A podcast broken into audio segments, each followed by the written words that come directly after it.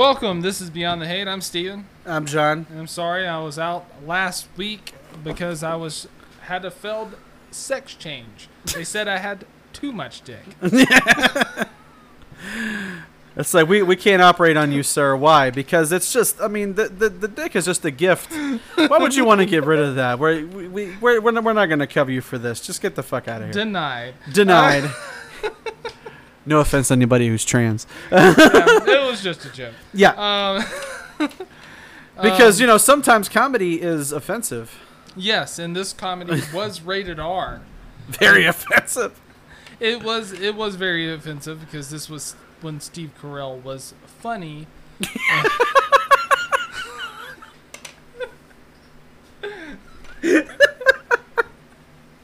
Oh god. and not depressing. Um, Remember that, kids. and uh, just to just to, for the Office fans, the uh, just to kind of start you on uh, what made this movie so important. If you like The Office, you have to like this movie because it's the reason that Michael Scott's character changed from season one, which was a cruel dickhead, to season two and beyond, a caring dumbass. Right. Uh, so I have uh, I have something fun to start with, kind of. Well, I don't I don't know if it's super fun, but uh, it's just burying the lead right Yeah. away, man. no, it was just uh, I was looking up rated R movies and stuff like that, and like the the highest grossing rated R movies of all time. This is on the list, but this this list is to 200. Um, Shit. So uh, obviously not going to go through all of those, uh, but it's kind of interesting to consider what the uh, highest grossing rated R films were um with inflation, like what they would they'd be worth today. Do you know what number one was? The number one rated R film of all time. number one rated R of all time. This is not just not not. So this these are all comedies, right? No, this isn't all comedy. This is just R-rated movies. Rated movies of all time. Of any genre. Okay. Yes. Uh. Shit, I'm trying to think. Like, as far as like money making.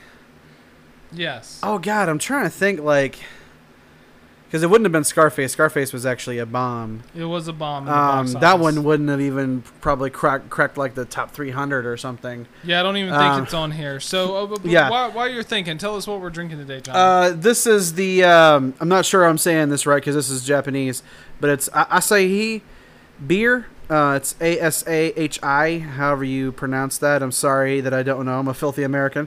Um, but uh, this is um, the Asahi Breweries Limited. Uh, it's a uh, it's an imported Japanese beer. Like they actually import this to uh, Canada, and then it's uh, bottled by Molson's and then sent to the United States. It's a really, I mean, for like a for kind of like a regular beer that's not necessarily a craft beer, more of just like an import. Like it's pretty smooth. yeah, like, I like it. I- I- I would 2.5 pro- stars. Yeah, I would probably like if I wanted it like a because this is only like ten dollars for like a six pack. So it's like if you want like a, a pretty decent beer and you don't want to get you know Bud or you know Coors or like regular type stuff, even a Corona, you know, like this is pretty good for kind of a change of pace beer. You know, as a um, import, you know, Japanese imported beer, it's pretty good.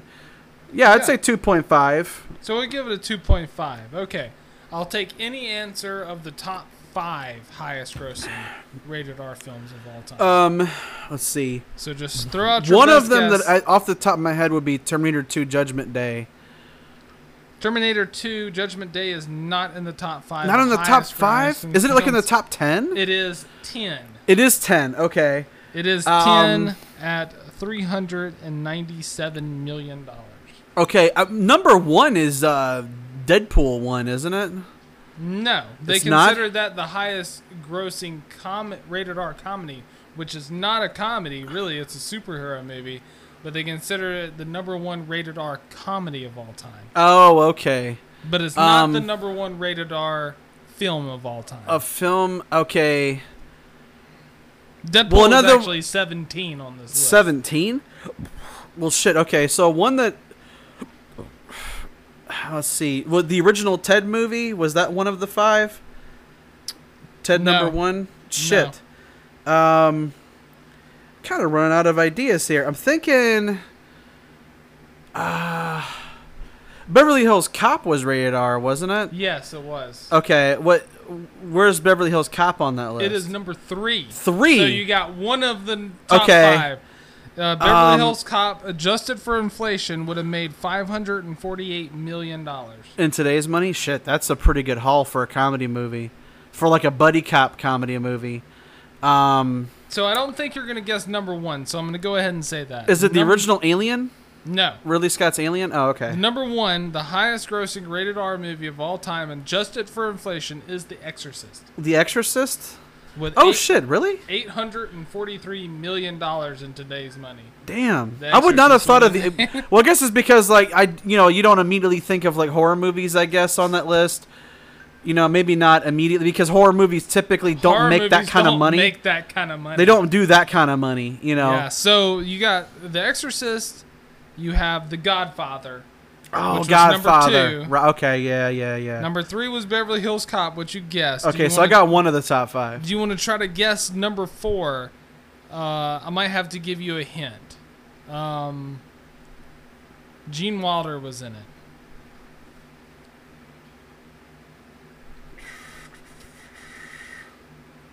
Oh. God, with Gene Wilder, And I, I, I don't want to. Blazing Saddles. Yes. Okay. Yes. In uh, number uh, five, um, was directed by Mel Gibson.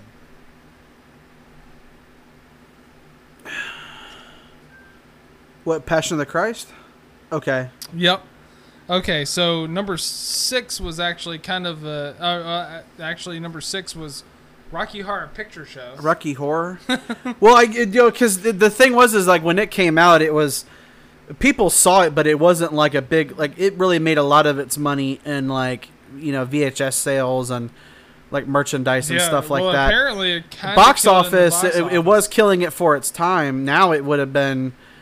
You know, probably a pretty big deal. Well, the other thing too about Rocky Horror Picture Show is that like it, it was doing a lot of the like the transvestite and the gender bending stuff before it like nowadays if that was brand new oh the fucking lgbtq community would be all over that shit. Like oh my Yeah, god this is the best shit ever. Oh yeah, yeah, yeah. you know? So one flew over the cuckoo's nest is the, the, the next one. oh shit yeah. Um, i always forget about that movie but yeah. Mash. Um, the original yeah the mash movie. Oh yeah i forgot it did a lot of money too yeah actually, for some reason, they they kind of screwed up the number here. Number five isn't actually the Passion of the Christ.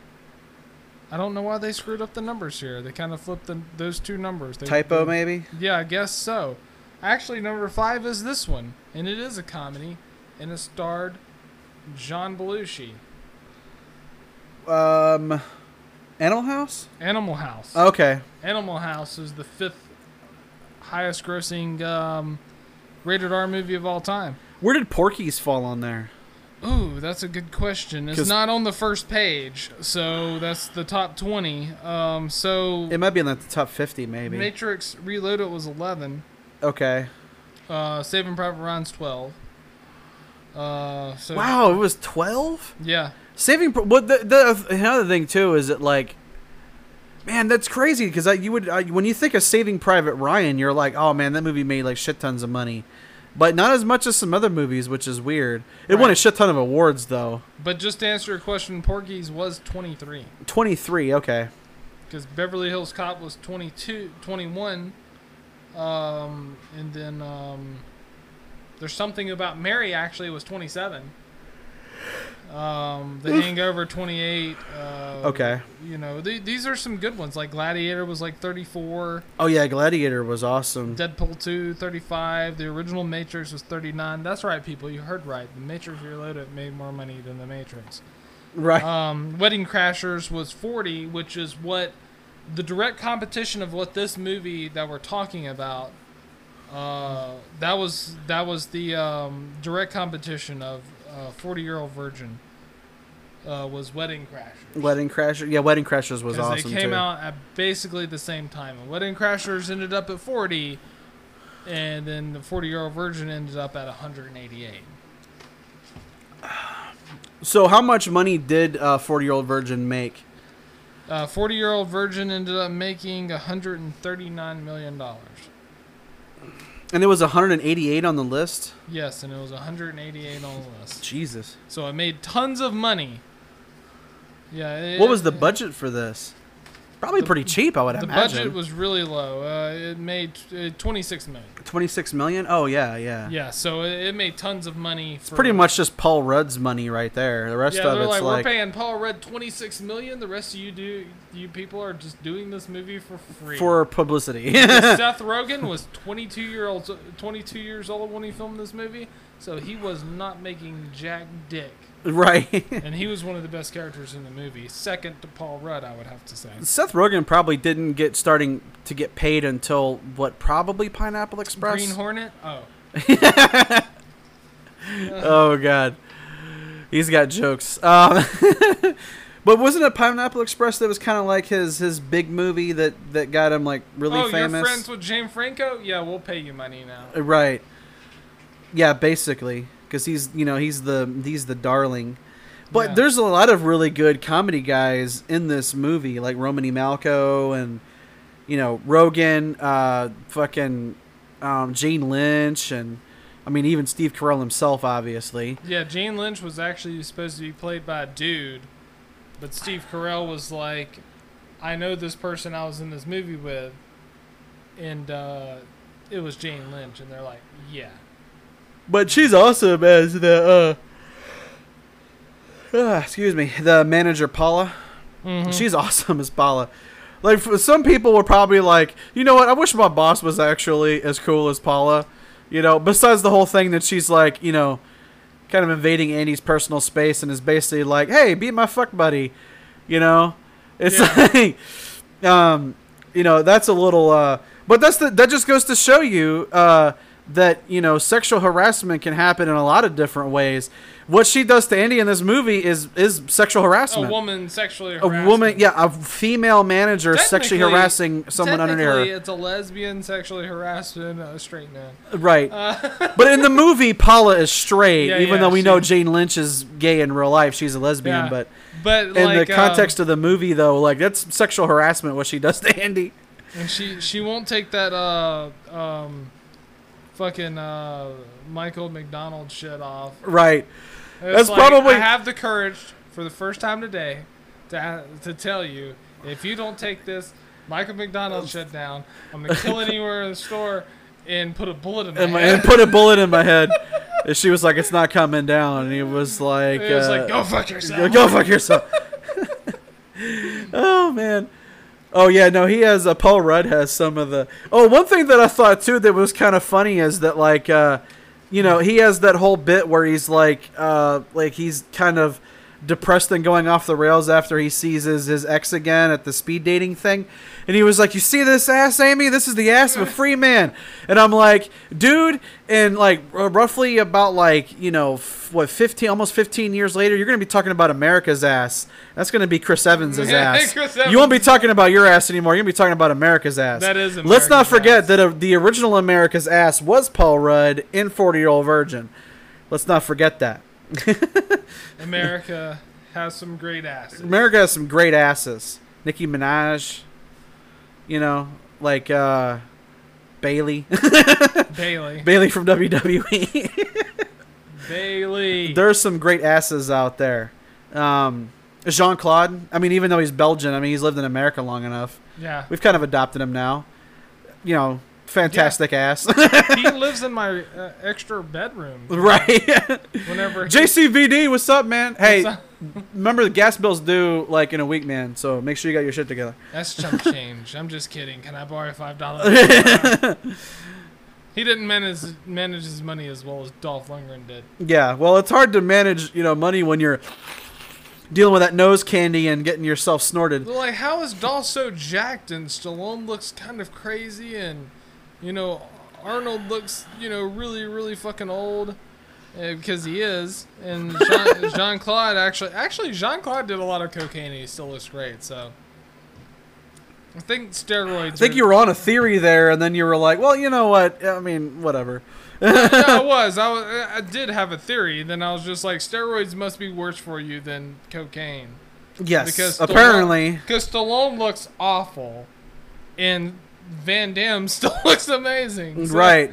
So. And the thing with Arnold is that like I think because Arnold had so much mass, it would take so much to get to keep all that. Yeah, he'd have to work out five hours a day at 70 years old. Over 70 years old. I mean, that's just like he's He not going to be able to do that. He looks amazing for 70 I mean, he looks old. in really good shape for a guy his age, you know. Yeah.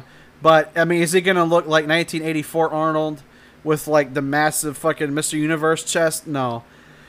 But he's 70. I mean, you can give him that. I mean, that one dude in South Africa fucking drop kicked him and it barely moved him. Yeah, barely budged him because I sent you the video. I was like, yeah, I fucked with the wrong guy. And that bodyguard beat the shit out Beat the him, fuck dude. out of him. That bodyguard was fucking bigger than Arnold, man. That dude just he, he hit him like that one time, and that dude was like fucking. He was Yeah, done. he went to I think he- Destination Fucked. Yeah, I think he. I'm surprised Ozzy Man hasn't done a video on that. Yeah, Ozzy Man needs to do a He review. like, Look at this fuck trying to drop kick Arnold. Schwarzenegger. Oh, the bodyguard got him. He's, uh, welcome to Destination Fucked. right.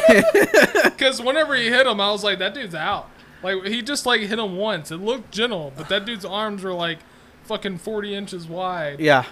I, I I'm pretty sure he knocked that dude out with that just one little. Was it an, actually a man or was it a redwood tree?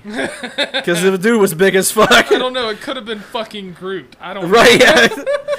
His yeah, he's part of uh, you know um, Arnold's entourage, right? His- yeah, yeah. his bodyguard yeah, entourage. one of his bodyguard entourage. Probably like one of his people that he helps like train bodybuild or something too. Like oh, there's a lot of those guys, yeah. Yeah. that have probably trained with Arnold that are like, you know, I like, need some I'm- security. Will you help me? And it's Yeah, like, it's yeah, like, hell yeah. yeah, man. because he follow just you kind of around. like he just kind of pushed Arnold a little bit, and then Arnold turned around, and that bodyguard's like, "I got this," and just like popped that dude in the head that one time. I'm like, "Oh, that dude's fucking out." Yeah. that's how That you. dude- That's how you subdue. That dude fucked up. Like An they attacker really right fucked there. up. Yeah, I mean that it was just that quick. Like it looked like there was fu- that dude was trying to attack the fucking president of the United States or something. Yeah. don't I mean, in a, in a in a different world, if Arnold could have probably been president by this point. I mean, shit, if they ever passed that amendment where you don't have to be an American citizen, and maybe you only I'd had to live in a, Arnold. if you know if you made it where it was like you know you had to at least live in the United States for 35 years before you can you can be eligible. Like we we can anybody in America can be as long as you are th- age 35. But it's like if they want to change it, it's like well you had to live in America for 35 years. Arnold's done that because he's lived in America since well like the early 80s when he moved to America when he left. Well no, since the 70s really. I would when he- say I would say if you lived in America for 20 years and you're a great upstanding citizen, you should be able to run for president of the United States. Even if you weren't born here. Yeah. I mean, eventually, I think they'll probably they'll probably rescind that and, or you know change that. But you know, imagine imagine some of these world leaders like talking to Arnold because like the dude's smart. I mean, of course, you know he was like Mr. Universe and shit. So you know the bodybuilding and you know the physical fitness and all that stuff. That's what Arnold's known for besides his movies. But he's actually like a pretty intelligent dude. And politics wise, he did a pretty good job for California. I mean, we didn't live in California through that, but you know, I mean, he did a pretty good job. I mean, he got reelected once, People like him. so people liked him. Is You that know, rule about the 35 that that wasn't in the Constitution? That's just something that was added later, right? uh, I don't remember if that was actually in the Constitution. It might have been like added on later. But the thing about you know, in order for you to be able to run for president of the United States, you have to be a natural citizen of the United States and at least 35 years of age. That's the only like real requirements that you have to have. Yeah, you should probably have way more requirements than that. But this should- isn't a political podcast. It's not. But I So- do, I do want to add one more thing because I did have like this this thing on Twitter where they're like, well, Thomas uh, Thomas Jefferson believed that the um, the uh, Constitution should be re- redone every 19 years, and people were kind of arguing about it. And I was like, yeah, but he didn't help write the Constitution, and he was fucking in France when he got signed. So what the fuck would he know? Yeah, yeah. How would you know, bro? Did you How just the fuck would you know? Like, I, I literally heard people say that, and I was like, yeah, but he didn't even help write it. He was in fucking France because he was the uh, U.S. Um, Ambassador. ambassador in France at the time, so he didn't even help write it. He was just like, "Oh, they wrote a constitution. We should do that shit like every 19 years or something."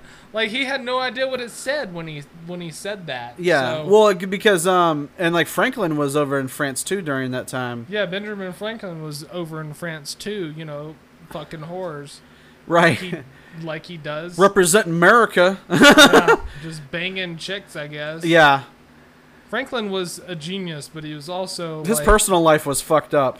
Yeah, that's what I was about to say. Yeah. Or I was about to say it was a kind of a. It's piece of like it's one of those things like whenever you get like you know like a hundred dollar bill and you're like ah hundred dollar bill you know it's kind of like if you have what a lot of Ben these Franklin you're rich have spent this hundred dollar bill on? probably French hookers yeah, so how many French hookers could uh, Benjamin Franklin have bought with a hundred dollar bill back in all nineteen of them. or back in seventeen seventies All of them. He probably did. he probably was like he, he. They considered him like a ladies' man. Like he. They. They were saying like ladies would just throw themselves at him. Because if you look at Ben, and I mean, this isn't about Benjamin Franklin. We'll get back on topic here in a minute. But since we're on it randomly, right? You look at Benjamin Franklin, and he doesn't look like he doesn't look like a sex god. But in fucking France, in like the 1700s, when he showed up there, panties dropped. Like he cheated on his wife constantly. yes, like he, he she was died while he was like. because he was an inventor. He had tons of money. He was famous. You know, he's one of the you know one of the founders of America. Like he was kind of like a political rock star. You know. Do you think when Shakespeare was having other people write his plays, he was just dropping panties? Probably. Yeah, because Chicks dig the goatee, man. Yeah, he was And like, that I've neck been writing all these plays, and the other guys were like, I'm fucking writing these plays. Yeah, but you're not a fucking. You're not You a household name like you're not I a am. household name. I'm fucking Shakespeare, bitch. if Shakespeare came from the hood. yeah. Um, but uh, but yeah, forty year old virgin. This movie. Uh, back on topic now. Since we talked about the uh, sex god prowess of I, I, Benjamin I feel Franklin. like we were on topic because we were talking about uh, people getting sex, and this guy doesn't. And then we were talking about Shakespeare, which, you know, Judd Apatow's a modern day version of. right? Yeah, I would say so. Yeah. and if you guys debate that, you know, fuck Shakespeare. right. His story sucked. I'm just kidding. right. Because then Obi Wan came down, and he was fighting Romeo. Hello there. Hello there. Obi Wan's way more interesting than Romeo. Oh, definitely. Yeah, so And Obi Wan didn't kill himself like a dope. So yeah, George Lucas better writer than fucking Shakespeare. What did that guy? confirmed. Confirmed. Othello, garbage. Right. King Lear, suck a dick. Caesar, fucking Caesar. That made a whole play after the dude who fucking runs the pizza chain. Hamlet, dude, fucked his aunt. Right. God damn it. Oh man, just just you know, that's all you have to do when you look at classic literature is just look at all the incestual things. Like that's why George R. R. Martin's like, I've got to have incest involved in my stuff because it makes it historically look accurate. Yeah, Shakespeare did it. It was like Shakespeare was probably fucking his aunt too, though. I mean, are you you doing it? I mean, shit. Frodo fucked his aunt. Frodo? yeah. What? just, I'm just throwing that out. Oh, I, I thought you had something. I was like, wait, what? What the fuck? Frodo Yeah, no, was I reading the same book? Probably not. No, I think you were reading George R. R. Martin's version of Lord of the Rings. Mm, right, And it was like, and Frodo got back to the Shire and fucked his sister. really deep in the And it's like, what the fuck? What is the wrong fuck with is you, wrong man? with this dude, I want to be like J.R.R. Tolkien, but with more incest. right. It's like no one needs that in these stories. Like It's like- literally, those people could not have been related, and it still would have been the same story. Yeah, George R. R. Martin. If you ever looked at like his RedTube account, it's probably just like mommy porn and Mm-hmm. you know like dad and, or like you know dad and daughter porn and shit. They say they they say write what you enjoy. right, and apparently he enjoys himself some incest Yeah, and a lot of murder. yeah. That's what the book should have been called. Instead of a song of ice and fire, it should be like a song of incest and murder. incest and murder. That's basically what Lord of the Rings Everyone's fucking everybody. right. Oh, but anyway, speaking of fucking, uh, this movie is fucking awesome. This movie is fucking awesome. That's a segue, kids. Um, Seth but uh, looks old as fuck in this movie. yeah, and you said he was like 22. He's 22. He's And- supposed to be the same age as everybody else in this movie, except he was 22 when this movie was filmed. Right. So like, um, Paul Rudd looks way younger than him in this movie. yeah, he does. Yeah, yeah. Now that I think about it, yeah, he does look. Paul Rudd just- was in his late 30s when this movie. Right. because you would imagine that like uh uh what's his name in the movie? David, right? He doesn't he play David? Mhm. Yeah. Um it's like, you know, David is like a salesperson. It's like you think that like, yeah, that dude's probably like in his 30s somewhere. Andy we know is 40, right? Because it's in the title. yeah. Um and then um uh how old what's the the the, the what's the character name of the was it Jay? That's uh, Jay, Ro- yeah. Romany Malco. Uh, yeah, he plays Jay. He's supposed to be Um, around everyone else's age. like right around like in his 30s somewhere. Yeah. Yeah. And it's it's kind of funny too because like when you see like the cast together, you're like you're like, man, they probably could have done some more movies with like Romany Malco and Paul Rudd and you know Seth Rogen. Romany Carell. Malco, he looks very young. Yeah, he does look very young. You know, he he does he does look very young. I don't know his exact age, but he does look very young. And this movie was in 2005, Yeah, so and Paul Rudd, I mean, and then uh, uh, uh, Malco, he did Blades of Glory with uh, Will Ferrell and um, Jon Heder. Romany Malco is 50 now. He's gonna have like that Samuel L. Jackson aging process. Oh yeah, no, he's gonna age like Samuel L. and like Yeah. Idris Elba. Yeah, because Samuel Jackson's like seventy, and he he's still playing like Shaft and Nick Fury and shit. Right. Like he he does not look seventy, or near seventy. He's he's close to that. So Romany Malco would have been like in his middle 30s when he made this movie. Yeah, see. Yeah. I mean, he he looks even younger than that. He looks like he might be like in his like like, maybe like late 20s or Yeah. mid 20s. Yeah. So they when got see a him in of the li- movie. like like Paul Rudd, like he does Ant Man. He still looks like he's fucking like thirty. like Paul Rudd is like Keanu Reeves in the way that he doesn't age. Oh yeah, no, yeah, he's crazy like that. Because like you see him in like Ant Man and stuff now, and it's like, he's like ripped as shit in the It's like, dude, you he's haven't in his late aged. fucking forties now. yeah, You know, like so it, it is it is really crazy just to just to know that these guys kind of age like this. You know, it's just it's crazy. I, and a lot of people, "Oh, it's Hollywood. They have this and that. It's like, well, Paul Rudd doesn't do any Botox. He hasn't had any plastic surgery. Yeah, You know, I mean, none of that type of stuff. Usually, you look worse after that. A- Ask Stallone because fucking that Botox just fucks his face all up. He just keeps injecting it. Like you'll see him do a movie, and you're just like, dude, what's up with your fucking face, man? this is me face, this is me fucking face, and it's like, and it's awful. right? Like, like you have no excuse. Like Mickey Rourke at least has an excuse. He got his shit fucking beat out of him for a few years whenever he was doing the boxing shit. At least he has reason for for the fucking scars, even though he had a beautiful fucking face before he did. He decided shit. to use it as the thing to stop punches, Yeah. But he was like undefucking feed it. right? Like, whenever he left it to come back to acting, no one beat him. Yeah. And it's weird too, because like when you see you know him like when he was younger, it was like yeah, he was actually like a pretty good looking dude when he was younger, you know, before all of the all of the uh, brutal punches to the face. Yeah, sometimes you scarred up, but he wouldn't have got cool ro- roles like, you know, Mar from Sin City and shit like that. Oh yeah, yeah, Ivan Vanko Yeah, from uh, Iron Man Two. Yep. Which I always liked Ivan Vanko as a as a villain because he was, it was just like once he like kind of turns into Whiplash, it's like yeah, this dude's pretty legit. probably the best Iron Man movie. I know a lot of people didn't like Iron Man 2 and they were like, this movie's crap. It's like, we might eventually have to do Iron Man 2 as an episode for the show because I know there's a lot of people that didn't like that movie and really loved part 3.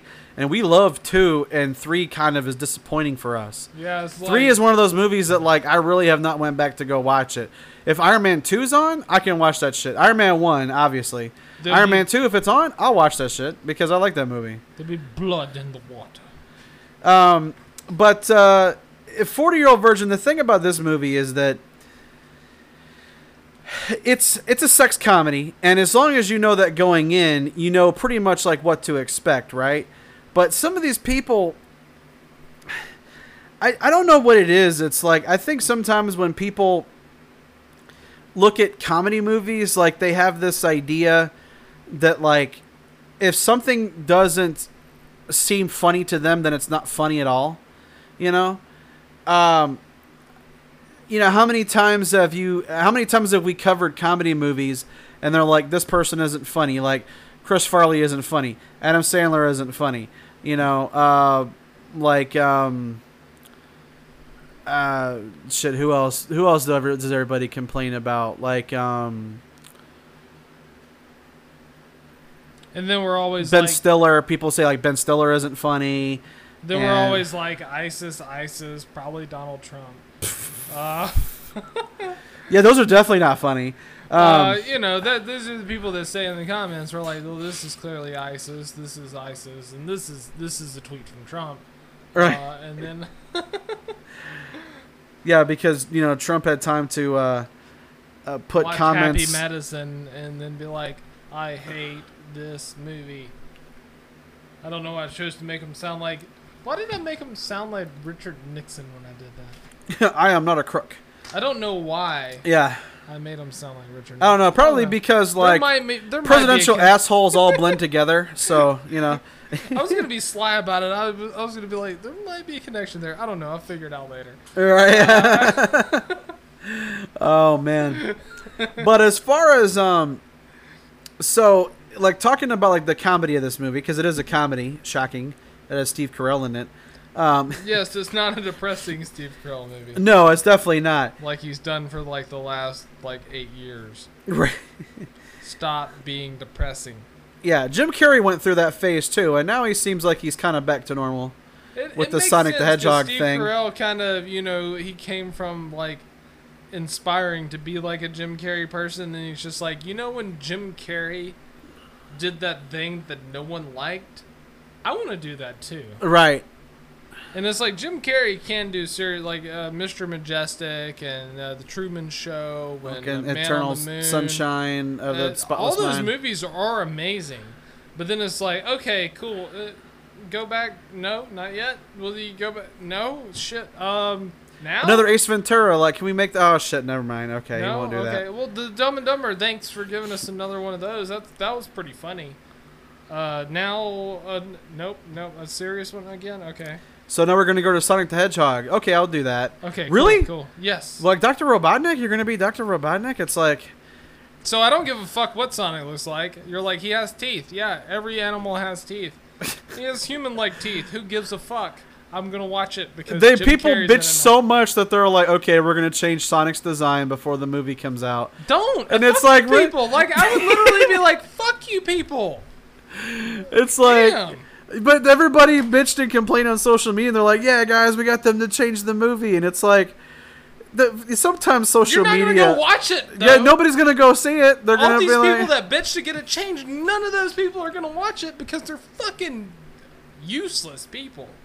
Like just a bunch same- of entitled millennials. Yeah, it's the same people that that we always talk about. Is like, yeah, I didn't think, you know, like we're gonna get comments like fucking, you know, Brie Larson doesn't need to be uh, this- Captain this- Marvel this- because she's a white woman that's blonde. this movie wasn't funny. I'm not a fan of Steve Carell, and I didn't think this movie was funny. Then why the fuck did you watch this movie? I know I'm gonna get that comment.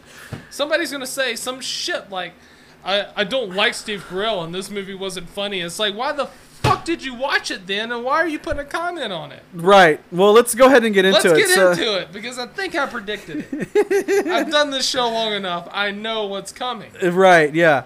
Um, so since we're talking about the uh, performances, let's go into that, right? Um, so it says, I can barely read this first sentence because of how stupid this shit is. I I can hardly read this. Okay, okay. Uh, deep breaths. okay, namaste.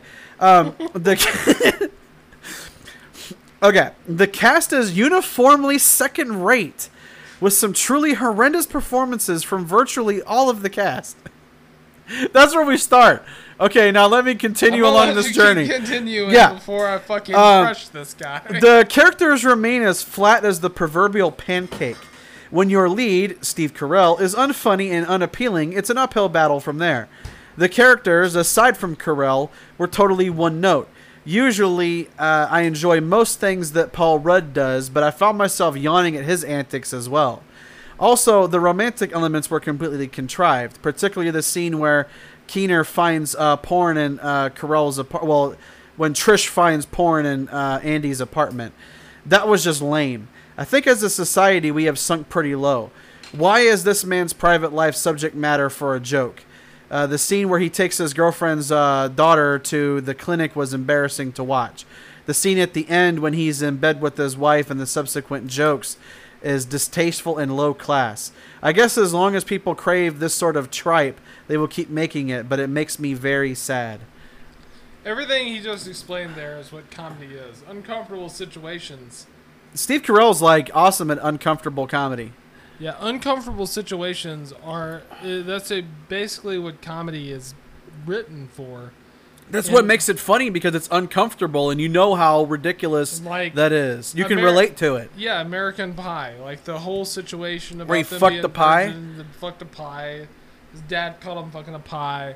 Then he had the thing where he was, uh, you know, with a, you know, um uh, Shannon Elizabeth, and he just like touched her leg and nutted Right. and stuff, and people were actually watching him on the computer do it because he was like. But you know, is that really embarrassing? Would you not nut if she just like let you rub up her thighs? Like, uh, you know, I mean, it, Shannon Elizabeth at that period of time. Oh yeah, definitely. still to this day, right. Yeah. Elizabeth Hurley at 50 years old could make people do that. right. Like, you can touch my inner thighs, like, oh, okay, I'm done. Okay, I'm good here. Yeah.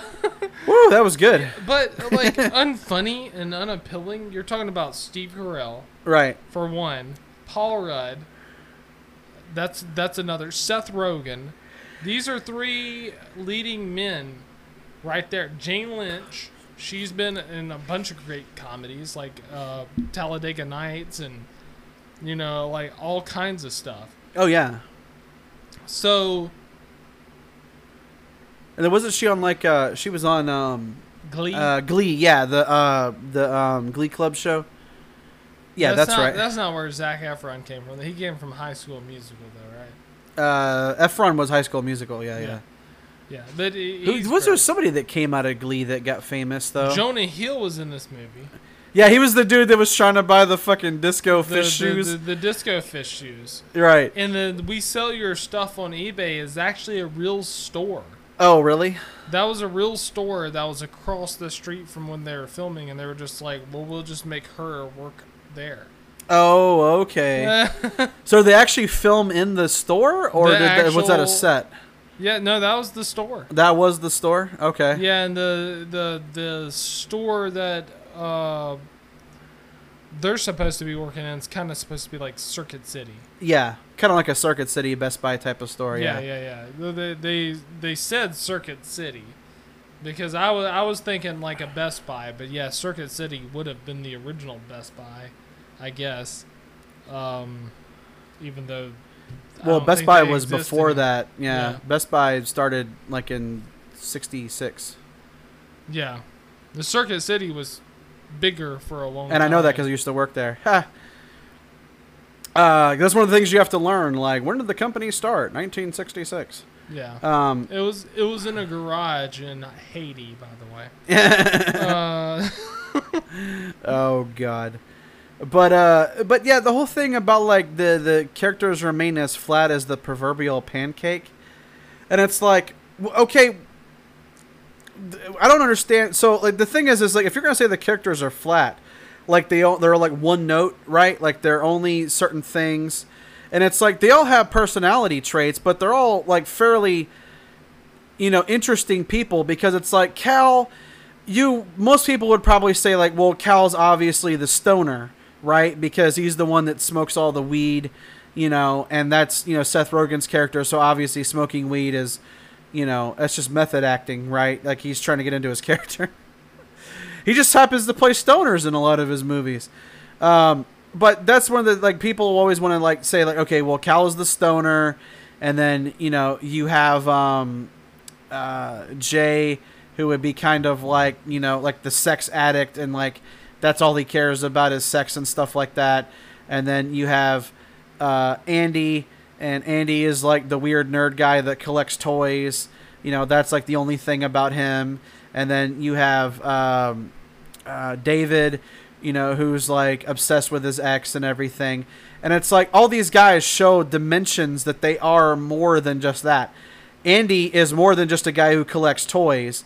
You know, like he works out, he plays like musical instruments, like he has like, you know, he's kind of an interesting dude like all the different hobbies that he's into, you know. And then if you look at somebody like David, it's like he goes from being like the guy who's like you know kind of depressed about losing his ex to like he just becomes like a normal dude again once that kind of breaks and then he just you know he gets himself out of that.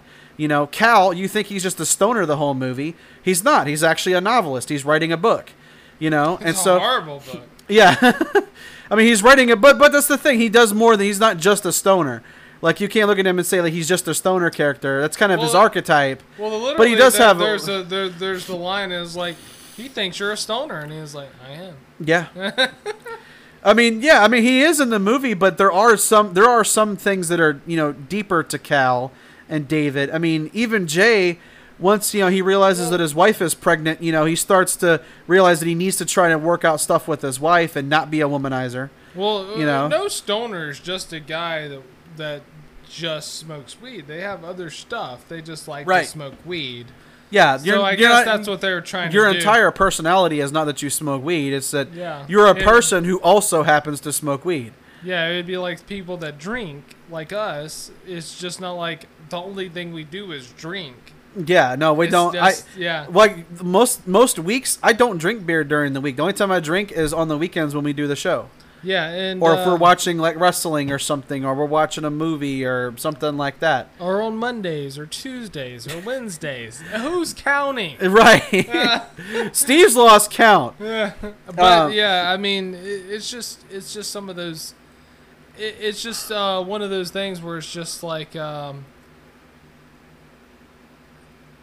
whenever you think that you can just be like, well, this character is just this. A lot of times, you're just not paying attention. You're not paying attention to the movie because you think the characters only have one thing about them that defines them. No, everybody in this movie is pretty nuanced. Like even Paula, the manager, she's got like a lot of like layers to her. And you know, as you go through the movie, you find out more about the characters. You find Well- out more about Trish and her her daughter and stuff like that as you go along. which was Kat Dennings. right. Um, and a lot of this movie is completely improv because Judd Apatow likes to get really good comedians and just be like, "Go." Here's the basics of what the scene is. You fill in the details. Yeah. So you know, I mean, it's it's. Um, So to say that their performances are bad and flat, it's like no, their performances are basically how Judd Apatow films.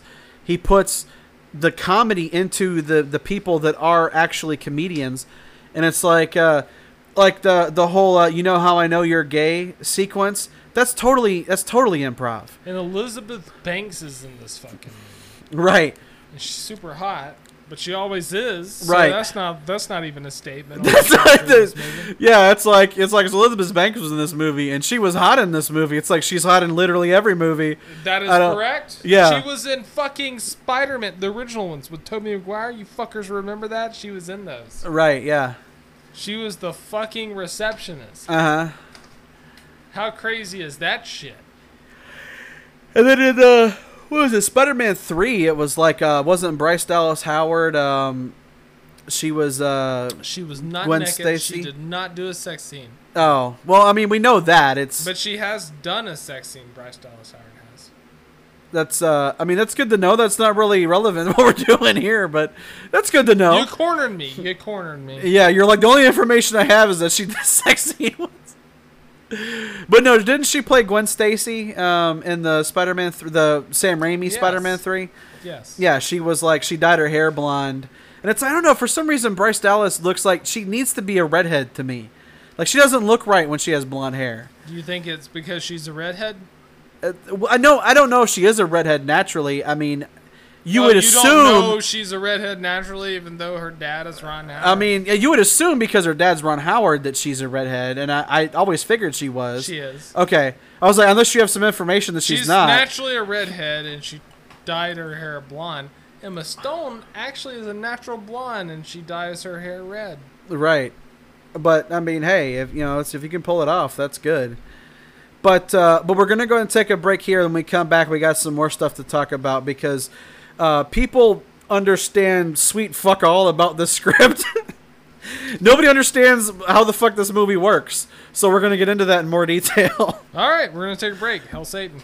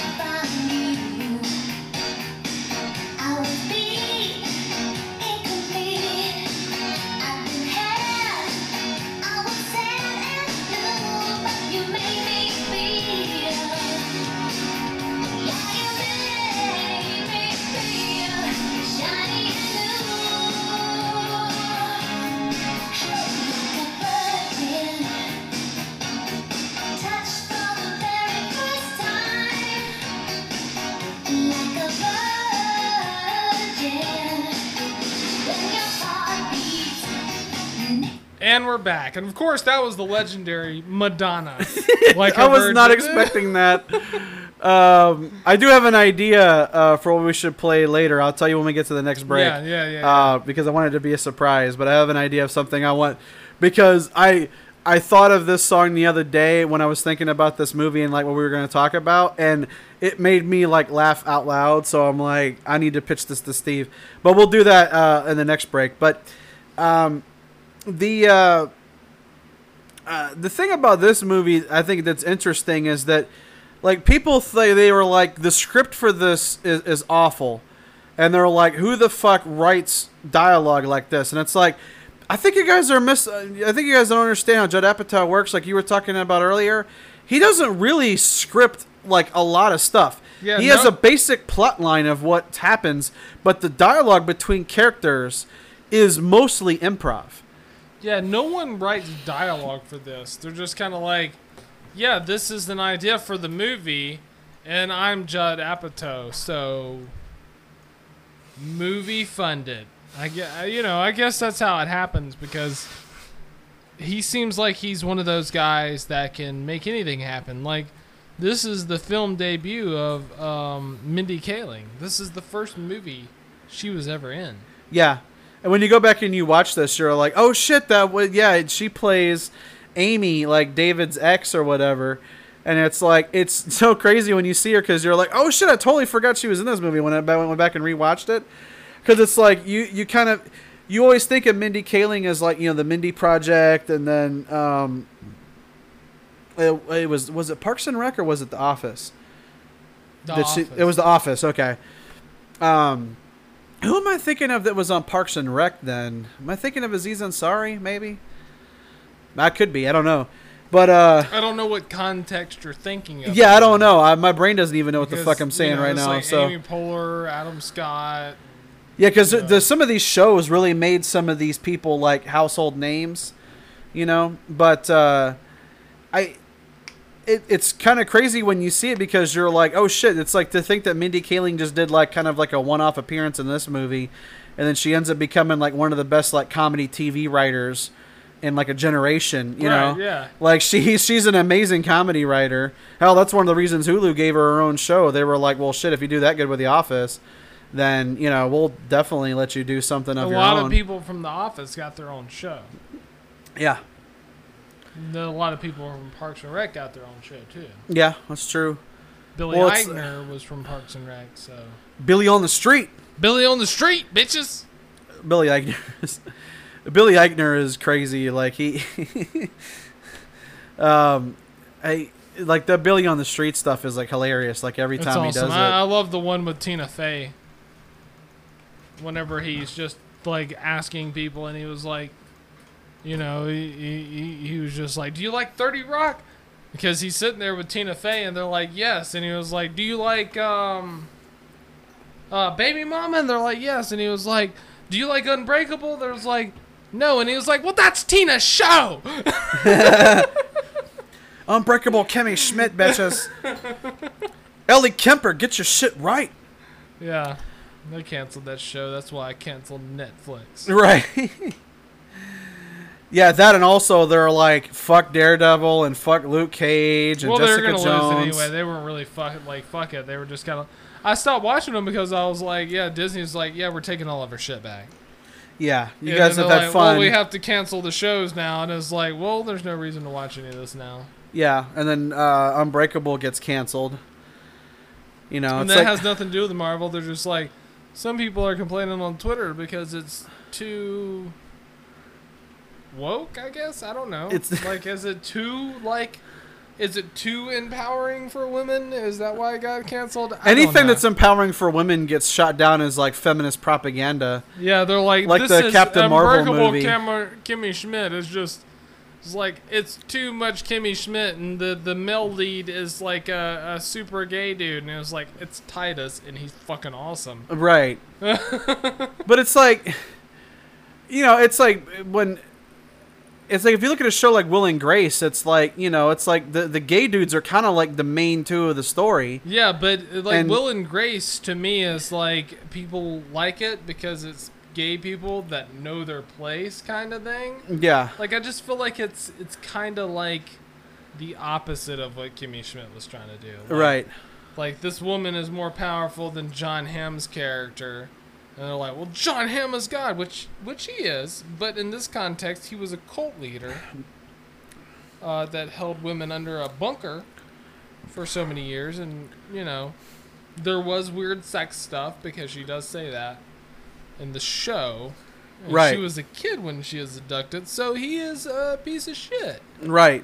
And uh, you know, he- Jon Hamm does a good job of making you like him and hate him at the same time, which is kind of how those people always are. hmm So he's one of those guys where you're just kind of like, yeah, yeah, yeah. He totally could be like a weird cult leader. Cult guy. Yeah. Yeah, because it's always like you know they do some fucked up stuff, but they always have.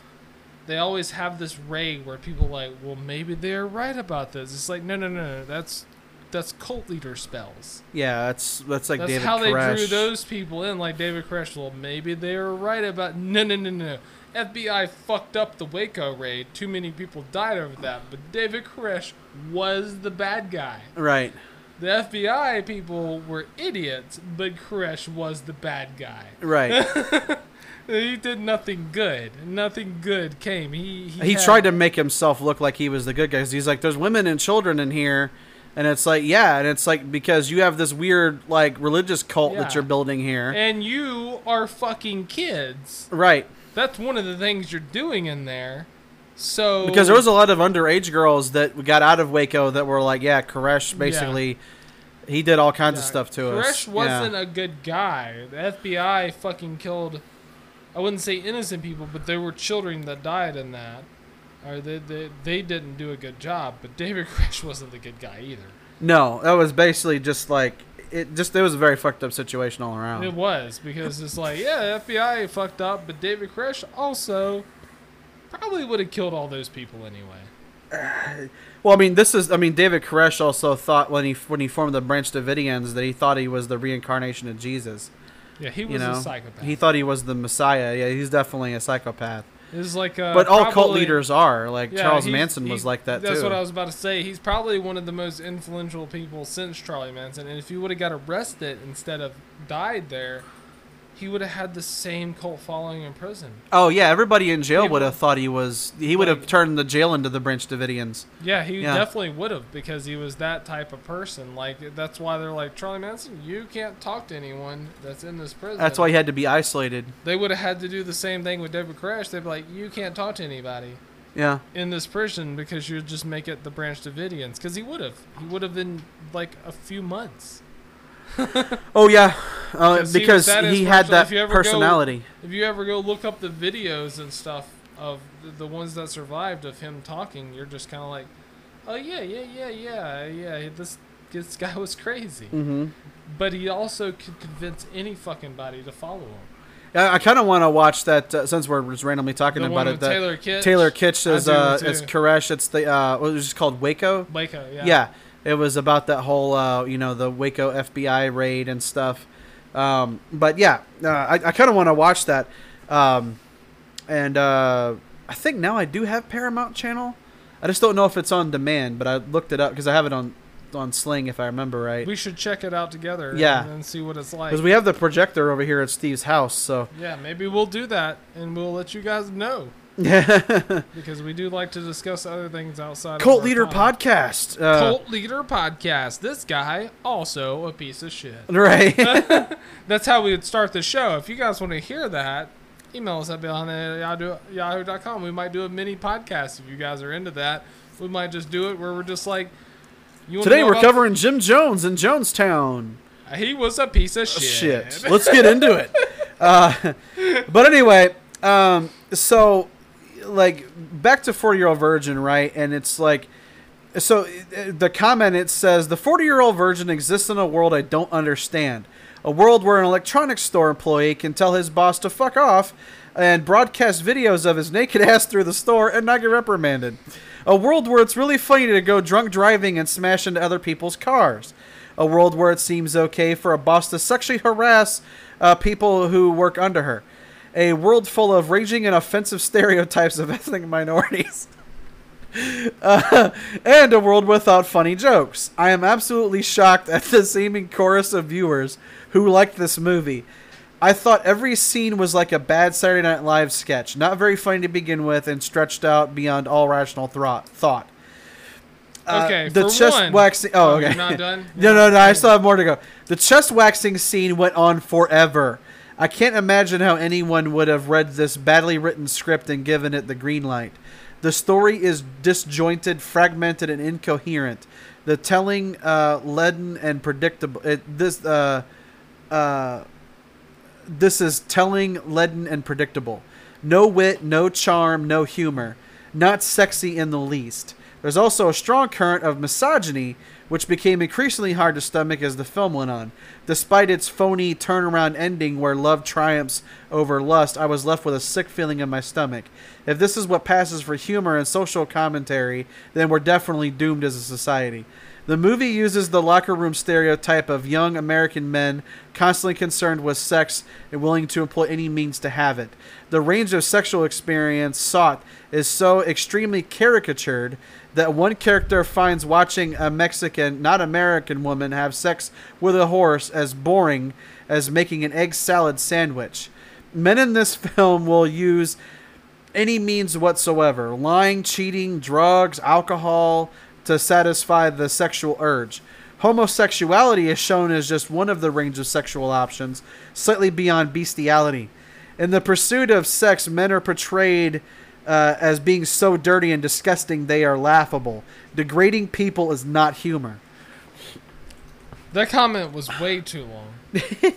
That's Um, actually like I think three stitched together, but it, they all kind of serve to, to do the same point, you know. Um, okay, so way back, like 30 years ago on that comment, um, for one thing, In the year 2000. what SNL skit is funny anymore?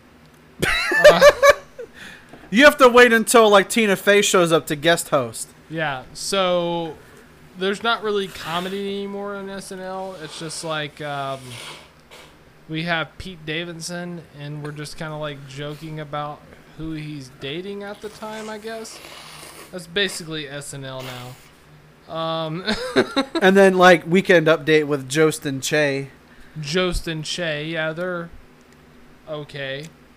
Um, they're no Tina Fey or Amy Poehler or you know Seth Meyers or Norm Macdonald, Right. the OG.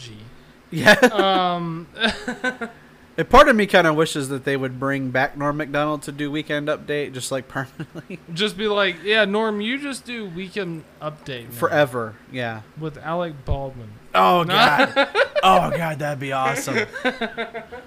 they would just be like the two correspondents. God, that would be that would be brilliant. That would be fucking awesome. I would be just like, just let me know what time this part of the show starts, and I'll just start watching then, and then stop watching when it's over. Yeah, because- just post it to YouTube. I'll watch that, and not the rest of it. Um, but like the whole thing where it's like uh, an electronics store employee can tell his boss to fuck off. It's like you know, and not be reprimanded. And also, he did broadcast his ass. But you know, the, Yeah, I've done that twice. It always, you know, you don't get fired for that. right? we I think we've all shown our bare ass cheeks at work. I mean, that's just it happens. You know, you you if you do it too much though, then they gotta they gotta address that. And if you haven't told your boss to fuck off, it's just because you're a pussy. right? Because your boss can't fire you for telling them to fuck off. They can might might write you up. It's not an automatic firing, Free speech, man. This is America. Um, especially if you say "go fuck yourself." Right. Yeah. And it's like, what'd you say? I just yeah, I've got a little you know I've got like a like a cold I right now. You, Yeah, I need to go get me a Halls. Yeah. you have one? Nope. go fuck yourself. Right. go fuck yourself. All right, Uh, man. It's just you know it's just building up in my chest and everything, man. It's just I gotta cough this. yeah, I Gotta don't cough think it you out. get, you get fired for that. They'd be like, it sounded like you said. It's like, well, I mean, you're gonna have to prove I said that, Right. Not just coughed.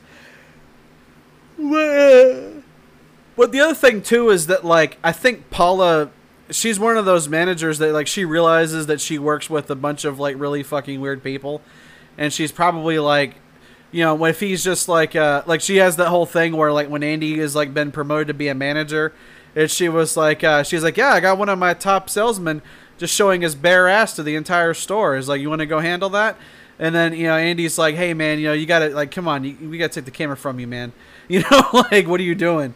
And it's like, I think the thing with like Paula specifically is that like she's not like the typical kind of manager that you think of as like this overbearing manager that just is like by the book and does You're it- fired. yeah, just like you're fired, you know. Like she doesn't seem like that kind of a person. It's like she I mean, she literally like basically almost throws herself at Andy, you know, like with the whole fuck buddy situation. Yeah, she's like, have you ever heard of a fuck buddy? Right, yeah. And it's like, you know, they were talking on here like that's basically sexual harassment. It's like, yeah, it is. But the thing is is that like a lot of times in comedy, one of the things that, you know, one of the the the reasons why comedy can be funny like it is is because in real life you know, we, we normally wouldn't be able to just show our bare ass to our boss or tell them to fuck off, you know, or that kind of stuff. But it's like that's the reason why we have movies. We can live vicariously through these characters doing that kind of shit. Literally, one of the funniest movies that you can watch is a movie called Waiting with Ryan Reynolds and Justin Long. Yeah, yeah. And literally, a line in that movie is Ryan Reynolds talking to the hostess chick, where she was like, "I turn 18 in a couple weeks," and he was like, "Well, I better hurry up then." Right. That's literally a line in the movie, Right. Because he wants to fuck her before she turns 18. And it's like we literally have a line in that movie that talks about statutory rape. yeah, so that's I mean that's comedy because it's uncomfortable and it's it's something that's outside the boundaries. That's what comedy is. It's always something, you know, as much as people want to be social justice warriors now and stuff like that, like Sarah Silverman, like she used to say stuff like that, but she gets to use the excuses like, "Oh, now I grew past it and stuff." But other people get executed for it. Like it's like, oh, what about Artie Lange? He said this like 20 years ago, or like, or James Gunn, for instance. yeah. You know, it's like, oh, well, he said that 12 years ago. It's like, yeah, Sarah Silverman would say way worse shit than that 12 years ago. Oh, yeah. way fucking worse shit. Just look up her fucking stand up. But she gets to say, I've grown as a person.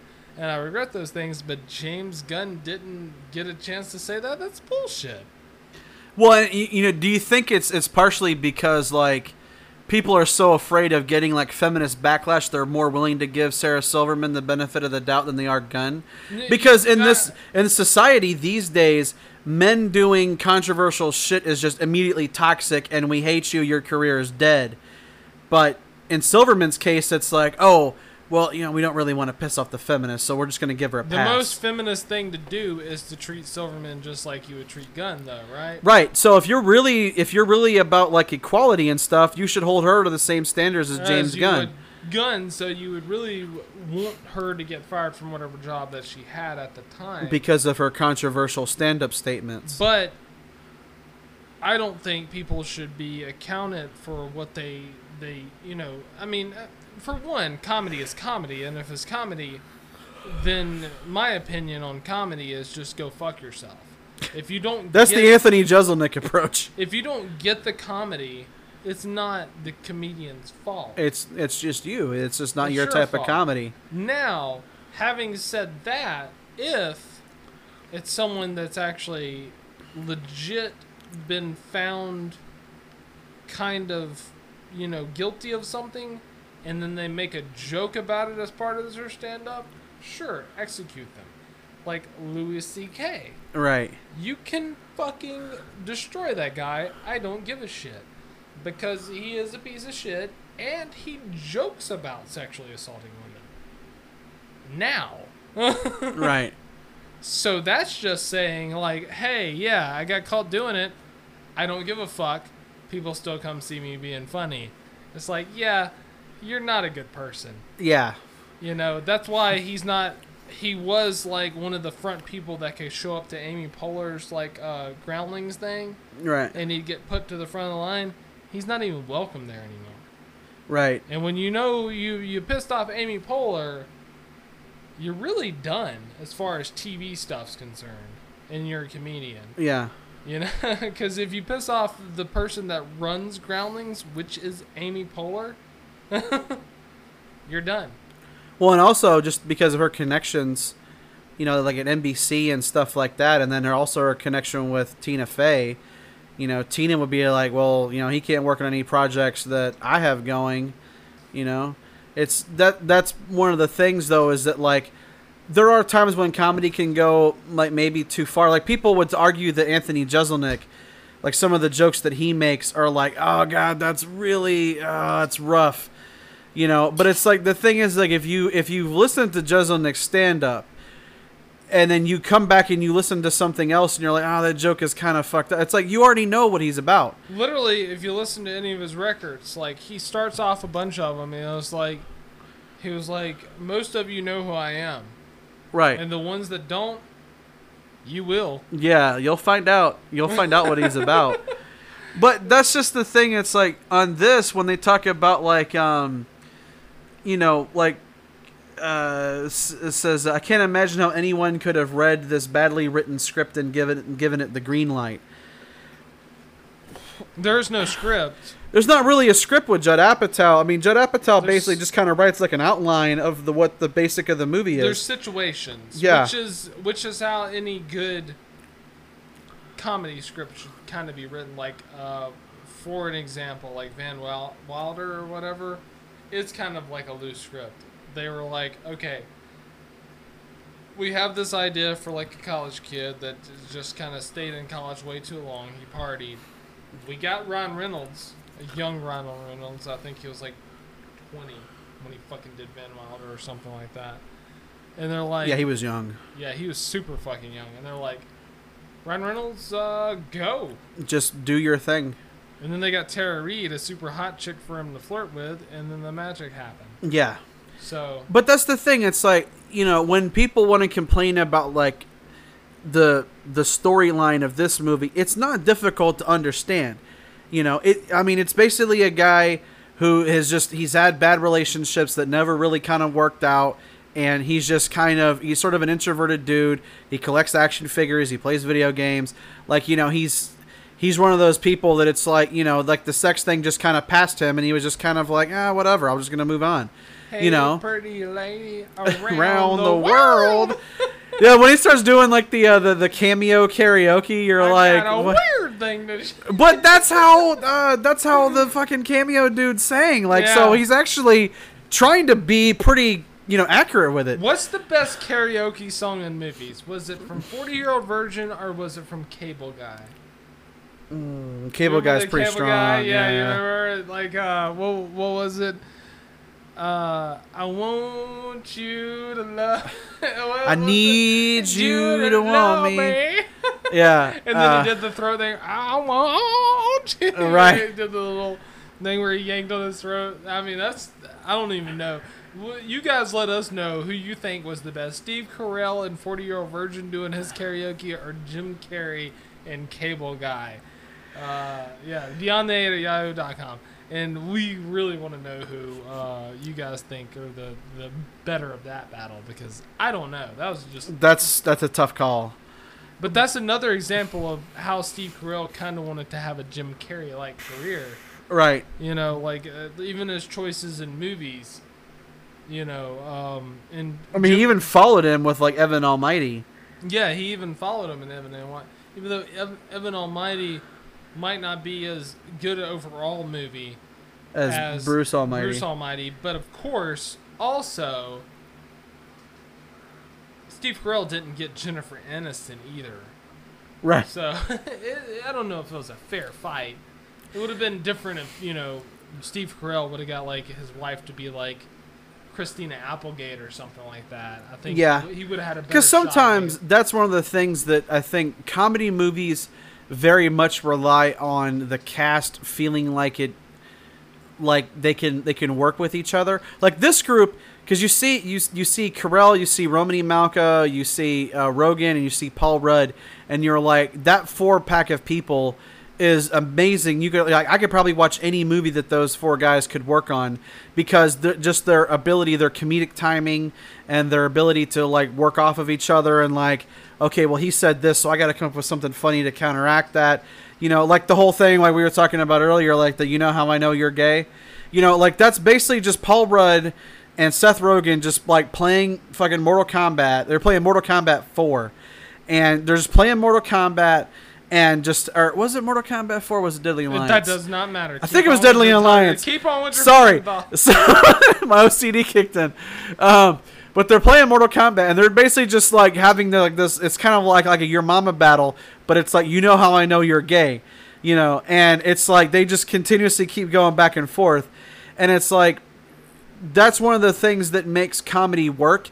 It's it's like when you watch like the original Ghostbusters, and you see like, uh, you know, Venkman dealing with Dana, right? And it's like it- it's a it's Bankman. yeah, it's you know, I mean, it's Bill Murray and like Sigourney Weaver, basically just like butting heads as characters, and it's like the reason that that works so well is because they they they work off of each other so well. For one, I think Paul Rudd is the best improviser in this movie.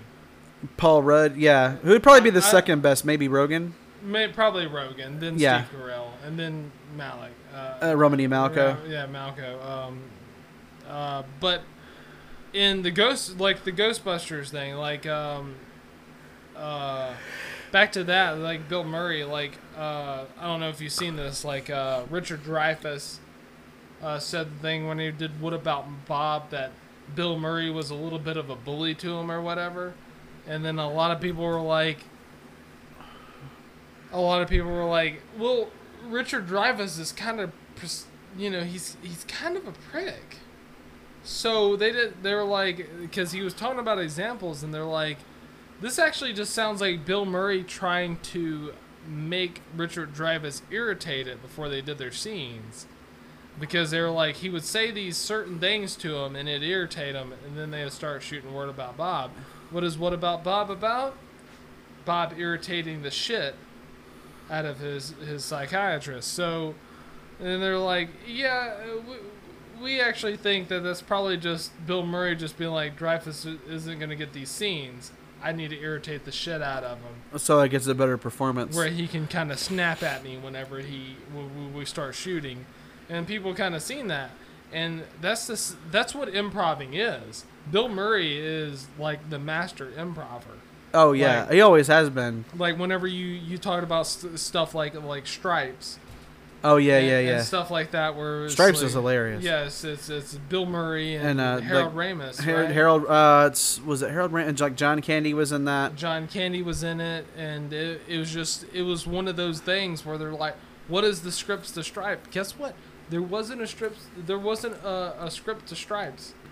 There wasn't at all. They're like, "We have Bill Murray. We have Harold Ramis. Go." Yeah, I mean, you basically have like the guy, you know, like people that wrote for Saturday Night Live. Again, it was Ivan Reitman that directed that too. Reitman was the guy that always worked with people like Ramis and, you know, Bill Murray, and they they always liked him. That's why the Oh yeah, show- John Larroquette was in that too. Yeah, John Larroquette. Yeah, Larroquette, Yeah, he was pretty hilarious. yeah they- these are some Shit. these are some improv guys like Larroquette. He was a big improv. guy. Oh yeah, John Larroquette. Oh yeah, definitely. he was a big improv guy, and it's just like a lot a lot of people forget about somebody like Pauly Shore. Like Pauly Shore was like a huge improv guy. He Yeah. used to do improv uh, shows before he got famous, and like literally his shows could last for hours. Like he he was like an amazing improv guy. That's why they were like, yeah, let's do this stupid ass movie like uh, a son-in-law or whatever. Dumb concept for a movie Biodome. fucking nailed it. Like it the, the the the guy that drew you to that, you know, was Pauly Shore always. people always talk shit about Pauly Shore, but it's like people. That's the thing that always gets me. People are always like, "Oh god, fucking Pauly Shore, fuck that guy." And it's like, how did you like Encino Man? It's like, oh, Encino Man was pretty good though. It's like It's like- Encino Man wouldn't have been shit without Pauly Shore. Uh, right. Sean Astin's in the movie, but Sean Astin's not really doing much improv. He's just doing the acting. Like Sean Astin's in the movie for the actor role.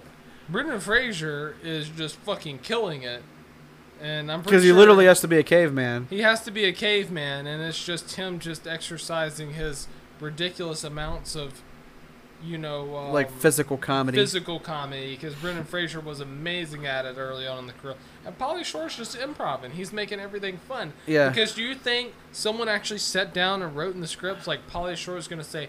Buddy, let's get in Buddy. the Wheeze Masters. No, no one wrote the that shit. The we no one wrote that shit down on paper. That was just Pauly Shore bringing a little magic to the movie. That's just like his. That's just like his Yeah. personality, man. But that's the thing. People always want to talk shit about Pauly Shore, but it's like I guarantee you that some people, like, if you were like, "Hey, I'm gonna watch Biodome," it's like, "Oh God, yeah, that movie was actually pretty funny," you know, because it like, was why was it funny? Because of Stephen Baldwin. because of Steve Baldwin. It's like, no, it was funny because of Pauly Shore, it's funny because of Pauly Shore and Tenacious fucking D's in that movie. right? but I, I just think that like a lot of times, especially when you look at a movie like this, that is very improv heavy and features like a lot of improv people.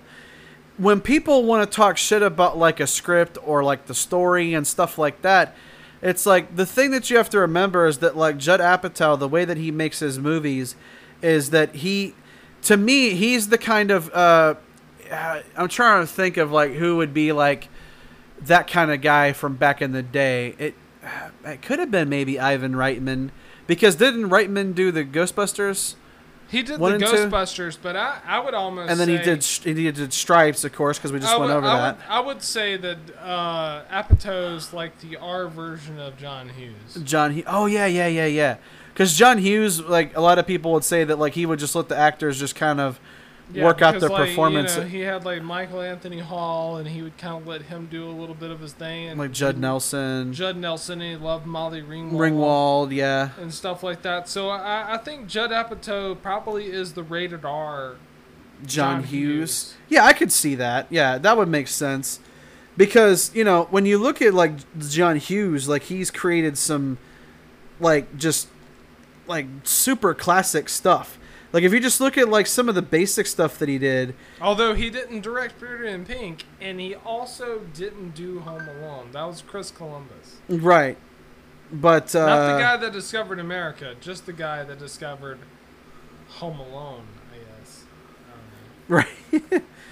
but like, you know, and you look at like stuff like uh now he wrote uh he wrote 16 Candles and he wrote The Breakfast Club and stuff like that. Now if you go to director credits, right? So the things that are actually credited to John Hughes is 16 Candles, The Breakfast Club. Oh yeah, Weird Science. I fucking forgot he did that. Ferris Bueller's Day That's Off. Robert Downey Jr. and Michael Anthony Hall, by the way. Right.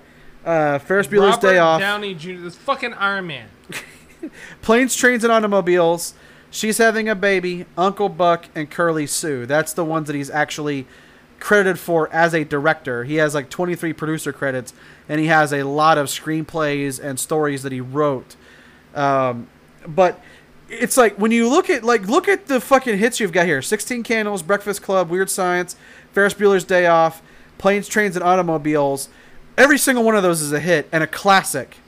Planes, Trains, and Automobiles is is kind of considered like one of the best Like road Wow. trip movies of all time. comedies of all comedies of all time, definitely. Because it was But then, like Uncle Martin- Buck, like come on, man. Because Planes, Trains, and Automobiles is uh, uh, Steve Martin and John Candy. right, So that that's not only one of the the best directed movies. It's also two of the greatest comedic actors of all time. Like Steve Martin's physical comedy and his talent, the talent level of what he does or what he did on SNL and everything else he does, because he does stand up tours still to this day. By the way, Steve Martin does. At fucking 970 years old, I'm, I'm only guessing. I don't know how fucking old Steve Martin is. I I'm pretty sure think- at this point he invented the banjo because he's Yeah. old enough. Yeah, because like I could look up his age and I'd be like, bullshit, fucking bullshit. He's older than that, or possibly younger than that. I don't know. It's like, Keanu Reeves syndrome. Literally, you could tell me Steve Martin's 90, or you could tell me he's fucking 50. I don't know how old this guy is. And it doesn't matter because the guy's so talented. He's he's also one of the guys that does this this insane improv. Like Steve Martin almost could be credit credited as evolving improv to what it is. You know, these early guys like Bill Murray and Steve Martin and Dan Aykroyd and stuff like that. That like improv wasn't wasn't what it is now without any of those guys. Yeah. like- well, and even like Jane Curtin. Jane Curtin, Jim Carrey, Yeah. um, uh, uh, uh, Damon Robin Williams. any of the Wayne's uh, uh, people like Keenan and Damon and Robin Williams. yeah. Like John just said, Robin Williams was a huge. Like Robin Williams is probably one of the greatest improvers of all time. Like if you casted Robin Williams in a movie, like you could get Goodwill Hunting, Patch Adams, Robin Williams. if you did cast him, or you could get, you know, Aladdin or Mrs. Doubtfire or that Robin Williams. You, whatever Robin Williams want, he could do. Right. But like on the thing of like the Wayans brothers, right? Like a lot of In Living Color was improv Mm-hmm. because you know they were like, well, we have all this great comedic talent. Let's just let them go. Now, obviously, like when you know uh, they ha- like when they do like the music video things, those are kind of like those are pre-made and everything. You know, like the when they do like the when they do like the fake music videos, like they had like they made fun of MC Hammer and like Vanilla Ice, and they made fun of all these people. They made fun of like Snow because I remember Jim Carrey did Snow, uh, which was hilarious. Like his uh, his video of uh, like making fun of Snow's Informer is just fucking comedy gold. Yeah, But- modern modern day improvers like Keenan Michael Key, Oh yeah, Um, Keegan Michael Key and Jordan Peele, Jordan Peele, uh, probably Kate McKinnon. I'd probably put in that. Kate as, McKinnon. Yeah, As far as the younger people, like as the younger people from SNL, she's probably the only one that can do improv. Because I don't. Keenan well really- because didn't Keenan she wasn't can't she like d- didn't she wasn't she a groundling? I think she might have been. That's yeah. why she's on SNL because Poehler.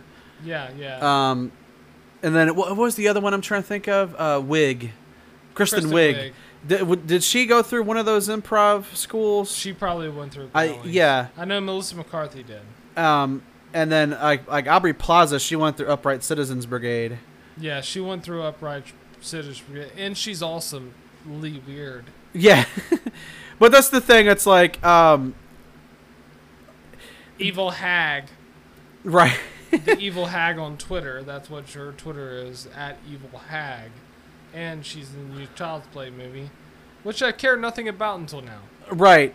It's like uh it's one of those things where it's like, hey, they're gonna reboot the Child's Play movie. You're like, eh, fuck that. That's fucking. And then garbage. it's like- starring Aubrey Plaza. I'll watch it. It's like Aubrey Plaza plays the mom, and then Mark Hamill's doing the voice of Chucky. It's like, uh, okay, I might have to check it out now. Yep. I fucking Didn't- hate that doll. I hate Chucky. I've always hated that damn doll. The only movie of his that If that Aubrey I Plaza kills that doll at the end of it, it'll be fucking worth it. it'll be fucking worth it. Yeah. Uh, but I, can remember like the old Child's Play. Like the only one that I could actually kind of get into was Bride when they of start was Bride of Chucky when they started to make it funny, and they were like, we we're gonna make this kind of like a like a dark humor, you know, like a really like a horror comedy because they got Jennifer Tilly to play the the female doll See how. I called that? See everyone? See, I called it before I even said it. I knew Yeah. was Bride of Chucky. Yeah, because like the the original Child's Play movies, I watched when I was like way too young. I was a child when I watched those. I fucking hate that doll. I really do. And you're Um, like, this wasn't play. I had nightmares about that motherfucker. Like seriously, like waking up and I thought Chucky was gonna stab me. Like I, when I was a kid, I went through shit like that. it's like, like, that. if they made Jack Nicholson like doll size. It's oh yeah, horrifying. no man, like Shining Jack Nicholson. Yeah, yeah, yeah, Fuck yeah. man, that would be terrifying. They're making a sequel to The Shining, everyone, by the way, just in case you guys want to know. It's called Doctor Sleep, and it's starring Ewan fucking McGregor. That's right, it's going to be fucking awesome, actually. Because Ewan McGregor is Right. the kid that grew up. Is uh, for wait, what was wait? Run that by me again. So The kid, Jack Nicholson's kid, grew up oh, from The Shining. Okay. from The Shining, and he has some type of fucking psychological powers. And it is called Doctor Sleep, and it's Ewan fucking McGregor. so he's playing Danny from the movie. He's playing Danny. oh man. It's gonna be awesome. That's gonna be crazy. um, but uh, before we go to the break, I have like this little small thing to go over um, Okay, as far as the it. comment goes. Um, it, it, it was uh, let's see. Um, it says uh, you, you- I'll kind of skip through the beginning of this where it says like it's terribly tired and formulaic. Shy Oh. guy seeks a girl. Friends give him bad advice and embarrass the shy guy. Shy guy learns to be himself. It says none of the so-called jokes hit the mark notably, and contributions from Andy's Indian slash Pakistani co-workers and his boss singing a Guatemalan serenade. What the fuck was that about? Foul-mouth East Indians uh, may be amusing initially only because that type of behavior doesn't fit the stereotype, but they become tiresome quickly, especially when seen through the entire picture. I suspect that it was a cynical attempt by Steve Carell and Judd Apatow to inject some Will Ferrell style craziness into this terribly mundane comedy, but it failed miserably and was just embarrassing. It sounded as though the writers copied some junior high school boys showing off new words they just learned. The few attempts at jokes that they had were so predictable that nobody laughed. For one, everyone laughed. Right. And you suck at writing. Uh, so, I actually have what Jane Lynch is saying in Guatemalan in her love song. when she's trying to like like like swoon Andy, Serenade serenade Andy. Andy. So she says, When you clean my room, I can't find anything. Where are you going in such a hurry? To the football game? That's what she said. wow. Um. well, like when she does the whole thing of like you know she was like uh when she was talking about like her And the- body like you know, like you know got like hit puberty early. And she was like, "What you see before you is as how I was when I was like when she when she would see she was like fourteen or fifteen Yeah, or something." Like, I don't want to. Yeah, it was like imagine this body. You he's know, don't it's like to." yeah, and um, and then what was it like? She said that she was like uh, seduced by the Guatemalan gardener, or was he like the pool guy? It was the gardener or something, wasn't he? Yeah, he was Yeah. the gardener. Yeah. And then she started singing that, and that's what he was singing to her. When you clean my room, I can't find anything. Where are you going in such a hurry to the football game? Right. It's like And all that was her, by the way. That was all like Jane that- Lynch's idea. That wasn't anything that was written by Apatow. That was just her. But that that whole sequence between her and Andy is just so fucking uncomfortable that you're like, how could you not laugh at how, how ridiculous it is? And then at one point she tries to like smell him, like she like tries to like smell his essence or something. yeah, and he's just like, okay. He's just like he's so weirded out by it because it's like you know even in the beginning part of the movie where it was like um uh I think is like he comes in with like his uh, he comes in with like one of the wheels from his bike and his helmet and he's like putting his stuff up so he can clock in and, and start working and she was like God she was like you know like he does really take care of his body and then I think Cal's like he was like would, would you fuck Andy? And she was like, "Oh God, yes, yes, of course." it's like you know, it's one of those things where you're like, um, and it was actually one of those things because Steve Carell said he wanted to lose 30 pounds to do this movie, and Apatow was like, I don't know if that's a good idea. You know, um, because you're going to be too fit or whatever. And then when Steve Carell started doing it, he was like, yeah, this actually does make more sense because he's not getting laid. He's not not getting laid because he's he's unattractive. He's not getting laid because he's shy. he's just shy and he's weird and awkward. Yeah. Yeah, and he was like, this actually makes better comedy because he was worried because Steve Carell's like, I'm gonna lose 30 pounds before we fin- uh, start this movie, because whenever he did the first season of The Office, you could tell he was heavier than when he did the the next season of The Office because he was skinny and then he was like kind of like a laughable dumb guy like because he, he does change because like uh he went from Ricky Gervais the first season like I can barely watch the first season because he's he is really cruel it's like Steve Carell's playing like Ricky Gervais's David Brent character. David Brent of The Office, which is like a cruel asshole. And then after the second season on in The Office, he's playing Michael Scott. Michael Scott, which is The real just a- Michael Scott. Yeah, yeah, the real Michael Scott, which is some, you know, lovable, gullible, but like really awkward, weird boss. Yeah. Yeah, he he'll he's offensive, but accidentally.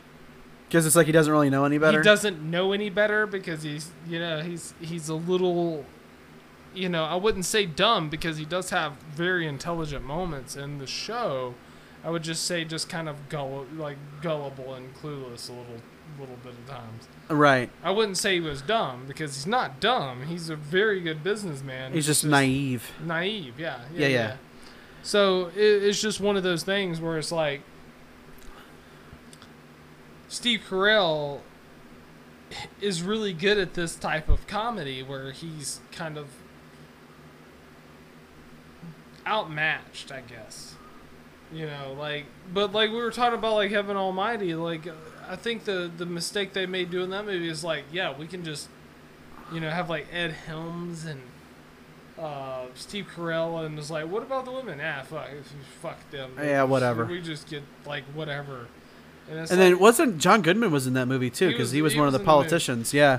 And like like I was saying like earlier, I was like the, the reason that the, the Bruce Almighty was so good, other than Jim Carrey, was Jennifer Aniston. You know, like um, she's one of those people that likes working with comedians, and she she um, you know I don't know where she got that expertise because she definitely didn't find it on Friends. uh, uh, well, you telling me? You telling me? The same fucking show she works with Matt LeBlanc that she didn't learn how to do comedy? yes. Fuck yourself. Matt LeBlanc is not funny. uh, uh, Joey, he sucked. Um, now, Matt, Matt LeBlanc takes himself too seriously in real life, so apparently he doesn't really know comedy. He was just like, I'm good at being dumb. But he didn't, didn't really learn any comedy off that show. You know, because uh, what was the other actors that were off the show? Like, um, um, you know, well, like Courteney Cox and well, I know uh, the female act- yeah. actresses. I know, I know, I know all those because the women were probably the most famous part of that Yeah, show. I'm trying to. I know Matt LeBlanc, and then the the guy, the other guy, Ross. I, I don't even know his fucking Schwimmer, name. David Schwimmer. David Schwimmer. Yeah, yeah. He he's kind of cool, I guess. Um, even though he's a little boring. Brad Pitt showed up on the show. Um, you know, just because he's banging everybody. Uh, I guess. I mean, that's that's what he do. Um, Um, uh, yeah, Matthew Perry played Chandler. Matthew Perry. Yeah, That's- he, there we go. He was the funny one. Maybe she learned a little comedy from Matthew from Matt Perry. from Matt Perry. Yeah, Yeah, because yeah, he was the funny one. because Schwimmer was Ross. Yeah, Because Joey, which was Matt LeBlanc, he wasn't Uh. funny. He was just dumb. yeah. Well, because I mean, he's supposed to. He's kind of like this clueless actor that doesn't realize that he actually sucks. You know, that's that's what he is. He like he thinks he's a big deal, but because he's like a soap opera actor, right in the Yeah, show. yeah, Yeah, yeah, and he's like he like- really sucks, but It's funny because I think he tries comedy in the show, and it's funny because it doesn't land. well, a lot of times Matthew what Perry makes it funny, makes fun of him. yeah, because you know, like Chandler would always be the guy that would like he would like have like something to say back, and it's like, okay, now it's funny because he added, you know, he volleyballed it back and he fucking spiked it and earned a point. But my end goal is Jennifer Aniston is the only thing that's worth coming from that show. That that's what my end sentence was. Like she actually, you know, because she works with Adam Sandler, and uh, you know a couple times, and everything she does with him is amazing. Because it's Adam Sandler and Jennifer Aniston. That's great. Just like Adam Sandler and Drew Barrymore, and um, you know, Jim Carrey. Is it? And as much as I love Adam Sandler, you you now now if Bruce Almighty would have been followed by something else Almighty starring Adam Sandler, it would have been a big hit. You know, I I think. Yeah. It's Steve Carell, and it's not saying anything about Steve Carell because Steve Carell's amazing, but I think they just cast Having to follow Jim Carrey, it's like it's not he doesn't have the same personality that Carrey does. yeah, and they didn't give him. I don't think they gave him the right equipment. Right. like like like I was saying, like Jim Carrey and Jennifer Aniston, and then you have Steve Carell and who? Like I, I don't even know who played his wife. uh, hang on, I can tell you in a second. Yeah, you have to look it up. That's the problem. Like like I was saying, it should have been like Christina Applegate or, you know, you should have came up. You you know. It was Lauren Graham. See, I mean, this is just uh, that's not good enough for like. Okay, yeah, Jim, you get Jennifer Aniston. Steve, you get You get the the mom from Gilmore Girls. you get the mom from Gilmore Girls. It's like, why couldn't I be married to Melissa McCarthy in this movie? We would have fucking crushed the box office. Oh yeah, definitely. You know, like Or like um, I guarantee you that Cameron I, Diaz. I guarantee you that was a conversation too. Like Steve Carell was probably like, "Why can't I be married to Melissa McCarthy? It won't sell if she's big." I guarantee you that's a producer probably said that. Yeah, as if like Roseanne never made any money. Yeah, she's made all the money. Right? she's Like, made all the she's money. Made all the fucking. She doesn't even have to make any more money. You can be like, I fucking hate Roseanne and her political views. It doesn't matter. She's still She richer can- than you. She can live off like the, the money she made from her TV show and her stand up for the rest of her life. She's fine. Yeah. What? What is it? Isn't she going on a stand-up tour with fucking uh, Andrew Dice Clay or something? Yeah, now? it's like it's like like we're just gonna be super offensive comedy now. Yeah, it's like, yeah, you know how much fucking millions they're gonna make off that? They're gonna make tons. If Yeah. they come to Biloxi, I'm gonna go watch that shit. I'm not gonna lie. That shit's gonna be fucking hilarious. Because it's basically Andrew just gonna be like Clay. They're just gonna be offenses of offensive. off- as fuck. offensive as fuck. You're not harming them by saying like, I don't like Roseanne because she was offensive. It's like, okay, well, you don't like any comedians because they're all fucking offensive. It's just depending somebody. on what side of the fucking offense you're on. It, it doesn't matter. All comedians are gonna say some shit that you don't like. Right. So you might as well just fucking buckle up. I, I like most comedians actually, unless you know they're Bill Cosby or Louis C.K. Yeah, and you do like yeah, and you're just you're like a piece of shit person. But uh, but we'll go ahead and we'll take a break here, and then uh, when we come back, uh, we're gonna go ahead and wrap it up here because um, a lot of people had issues with uh, the language in this movie, and it's Ooh. and I'll say like it's an R-rated movie, it's gonna have language, but we'll get into it in more detail when we come back. Yes.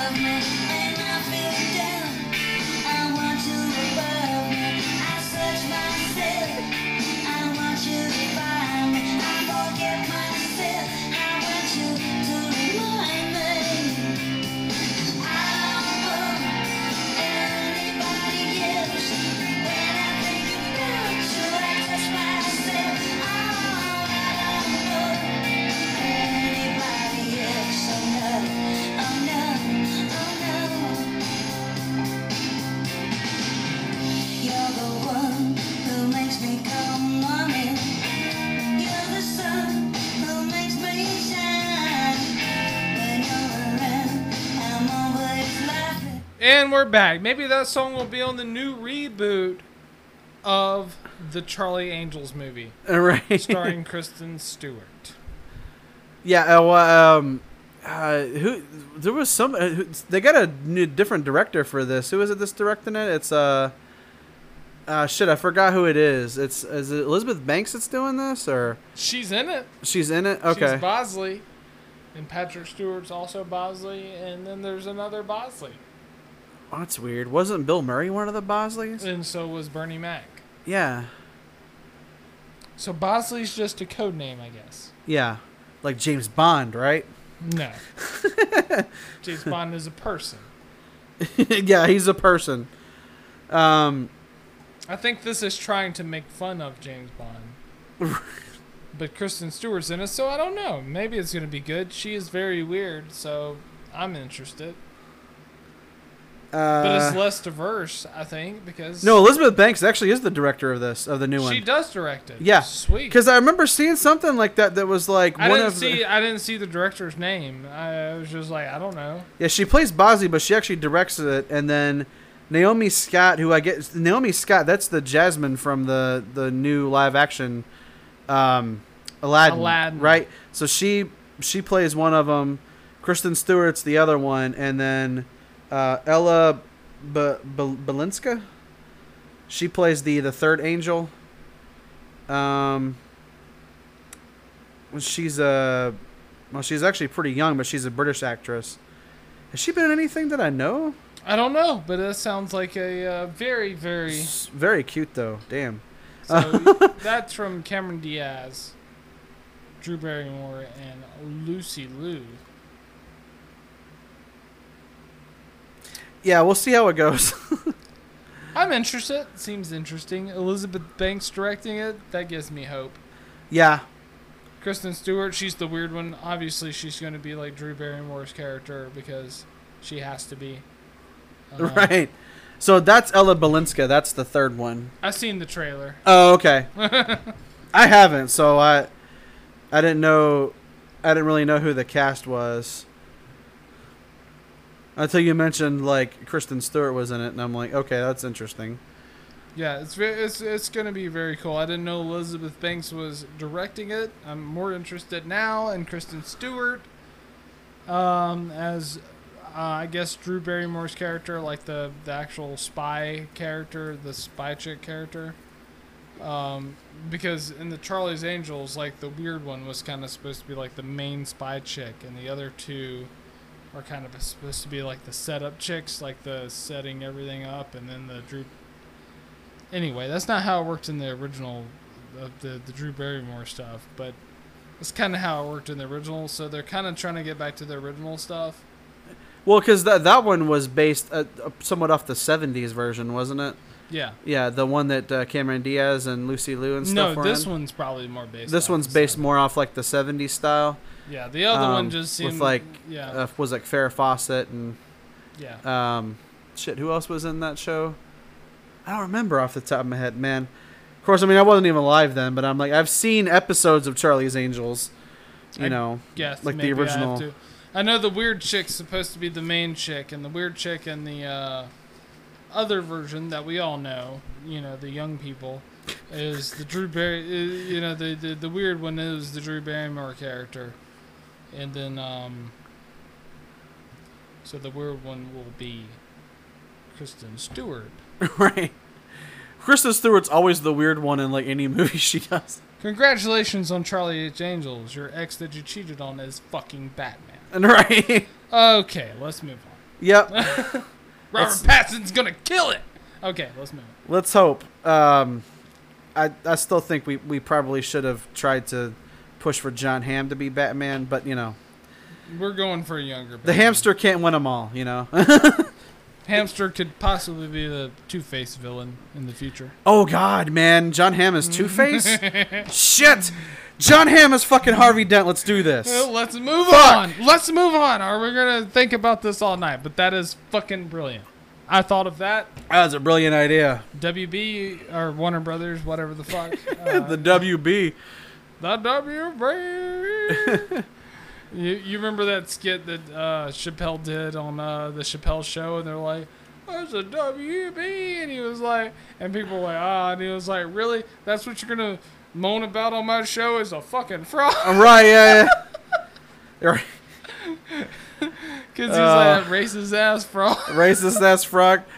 Oh yeah, because the frog was like making fun of like uh well, like the uh like it's like the it was like the nineteen like twenties like way that they like uh they use like black people as like minstrels and shows and stuff like yeah, that. Yeah. and then Chappelle made fun of it, and people were like, "Oh," and he was like, "Really? You're The frog? about that? What about the frog? Fuck that frog." Fuck that frog, man.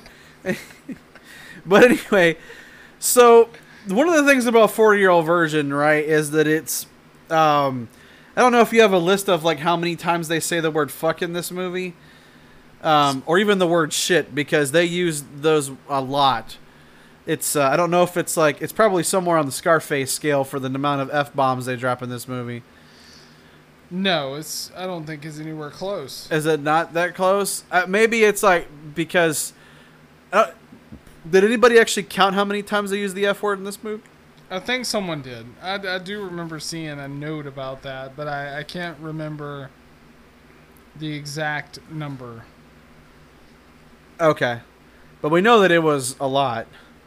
Um, but as far as the comment goes, it says, "I'm no prude, but the crass, vulgar, and just plain asinine sexual jokes, and I use that term loosely, were ceaseless. No one acts like that, and even if they did, no one would be laughing at them. Tell me what's funny about a bunch of guys pissing in public on a wall." What's funny about a fellow being such a bad lover that he gives the girl a kick in the nose, uh, resulting in a nosebleed? Maybe if you're a 12 year old boy, you might like you might be like the dim-witted and so you know not so funny humor. Uh, but it was an absolute insult to anyone who has a hint of intelligence. Why people think that you have to be sexually filthy and crude in every sentence to be funny is beyond me. This movie would be good at a fraternity party or a bachelor party where everyone is so smashed they don't know the difference. Uh, three of us went to watch this. The guys wanted to. Um, let's see. Uh, let's see. Three of us went to watch this. Two men, one woman, and that would be her in this case. Uh, the person writing the uh, review. About 25 minutes into the film, both of the guys wanted to leave. I gave it five more minutes, and then I too gave up. In seven years of uh, movie going together, this is the first time we walked out on a movie. We even stayed to the end of the uh, of the um, Uma Thurman Avengers. Why? Because it wasn't even remotely funny. Uh, the first five minutes are fine in this movie. The character of Andy seems likable, and the camera work is quite good. We chuckled. The whole thing went downhill quickly, though. Had I gone to this film alone, I'd have figured it was a guy thing, you know, like the Three Stooges. But the guys I was with couldn't believe anybody would give good reviews to this movie. That all sounds made up. Well, it, and it's like when you see stuff like this where it's like, okay, I'm like a female and I went with like two guy friends and they walked out. I figured I would give it a few minutes to see if, you know, I might like it. And it's like, well, I didn't like it either, so I eventually left. And it's like, so you're going to go on to IMDb and you're going to leave a review about a movie that you only watched like, what was it, like 20 something minutes of? Um, about 25 minutes into the movie, both of the guys wanted to leave. She stayed until about a half hour in and then left. Okay, this movie, if you watch the like the like the uncut version where they left most of the jokes in, it's about two hours. Well, So you didn't watch like 75% of this movie, and then you want to talk shit about it about how crude it is. Well, for one, she's a liar because the bad thing about the sucking on the toes and stuff isn't until at least forty something minutes into the movie. Oh yeah, yeah, yeah, yeah. That's right. When they start going through like you know Andy's like bad sexual experiences, and he kicks the girl in the nose. Yeah, that's not thirty minutes into the movie. Thirty minutes into the movie might be whenever they get to the poker game. Yeah, because it takes a little bit of time before they get to the poker game where they Because start you have realizing. a bunch of stuff. So that that's a little later. That's whenever he's dreaming, or you know, telling David about his bad experiences. Whenever Uh-huh. that happens, 'Cause it's like And after- that's way past twenty five minutes in the movie. Oh yeah, no, he doesn't even meet Trish until what, like an hour into the movie? Yeah, so she's a liar. Um, And You're a um, liar. You lie. They seemed a little miserable. I mean, she might have been a part of a Devil's Three Way, or they left because they had small penises and um, they weren't going to be able to perform that night. if I don't, this I truly don't know is a because because her description of it, I don't think she understands the time spots of the movie. I mean, she said she moved twenty. You know, she left twenty five minutes in. or she left a half hour in. They left it.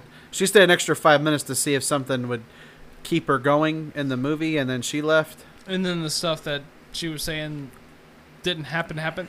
So apparently those guys didn't want to be there anyway because who the fuck buys a ticket and leaves 25 minutes into a film? For one, like who the fuck does that? Have you ever have you ever walked out of a movie like twenty something minutes in and was like I've fuck never this? walked out of a movie. You never walked out of a movie?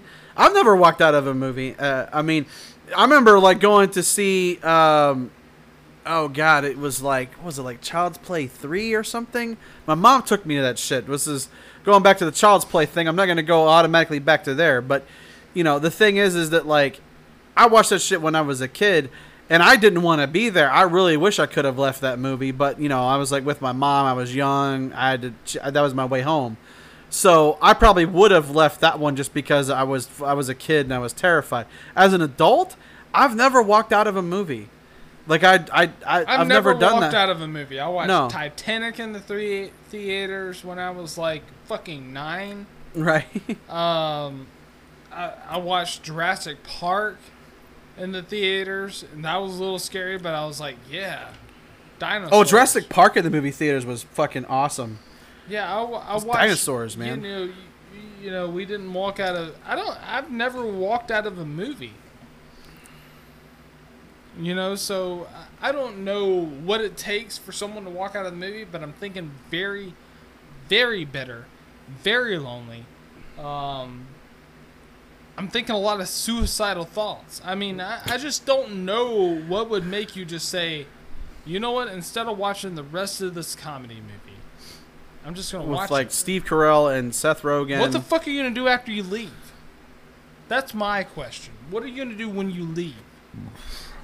Are you gonna go home and watch another movie, and then just be like, you know what? I'm walking out of my home. This movie sucks. Getting out of my home. I want my money back on this movie. You know what I'd tell you if I was a theater? Because I hear this sometimes. Like, oh, I didn't like this movie. I want my money back. You go fuck yourself. you bought a ticket for this movie. Watch this fucking movie. If you didn't like it, then don't like it. Don't go. you don't have to watch it again. You don't have to watch it again. Just like, ah, I don't really like that movie. Cool. People can not like movies. That's something that people can do. But the thing is, is like nowadays everybody's like, well, I got to read up about it on Rotten Tomatoes for like 45 minutes to see if it's worth my time. Well, by the time you took, the time you took looking at all of these like, like reviews on Rotten Tomatoes You've and already Fandango been brainwashed into thinking an opinion about the movie in the first place. before you even went. It's like we we don't ever because we even do like a special about how Rotten Tomatoes is is the worst. That's it what is what it's the called. worst. It is the worst. So, you know, we do a whole thing about Rotten Tomatoes because we're like, a lot of times those reviews get skewed. Like, what was the, one of the things that happened with the Solo movie is Rotten Tomatoes got their uh, their stuff hijacked and everybody was posting bullshit about that movie. Oh, they have like a feminist droid in this movie and all this kind of stuff, and they made Lando gay, and like everybody talked about all this bullshit. You actually watch the solo movie and we like it better than rogue one. And it was you Way know better. you know what would happen? Way better. and i know there's people like uh which i know like you know you're uh you're a big fan of like pete holmes. Pete holmes says that his favorite star wars movie is rogue one. That's what but that's his opinion right? So it's I like like I don't dislike Pete Holmes anymore because he likes Rogue One more than I do. That's his opinion. Cool. Right. But the but that's the thing is like that's his opinion. He just he, he really liked that movie, and you know in his mind he feels like it's one of the best Star Wars movies. It's his personal favorite. My personal favorite is Return of the Jedi. Steve's is Revenge of the Sith. I love. Everybody Revenge the has like different levels of, of shit that they like. I'm not saying that I don't like Revenge of the Sith. I do fucking I, love that movie. I'm almost gonna call bullshit on on John. I think I think his opinion's nostalgic. I think he likes Revenge of the Sith just as much as I do because that is the most quotable movie that we have. Like, Right. The, the the quotes and stuff that happens in this movie is just it's just insane. I mean, people can talk almost shit call- about I the. almost call bullshit on your your your, your favorite movie. I almost almost do because I feel like you even quote Revenge of the Sith more than you do, you know, Return of the Jedi. But I can sit down and I can watch Return of the Jedi like any fucking day. You can Revenge of the Sith also. I mean, yeah, but it, my thing is, I, I think that's we're randomly on the topic, and I think it's to me, it's like the the thing that makes a good movie, and it's it kind of ties back to stuff like this, like Forty Year Old Virgin, for example. Like if I came over to your house, right, and we were just kind of like we're waiting for like food to get here, or like you know maybe you guys are cooking or something or whatever, and we're just kind of like bullshitting. You could throw a 40 year old virgin on the projector, and I would just sit down and just start watching it.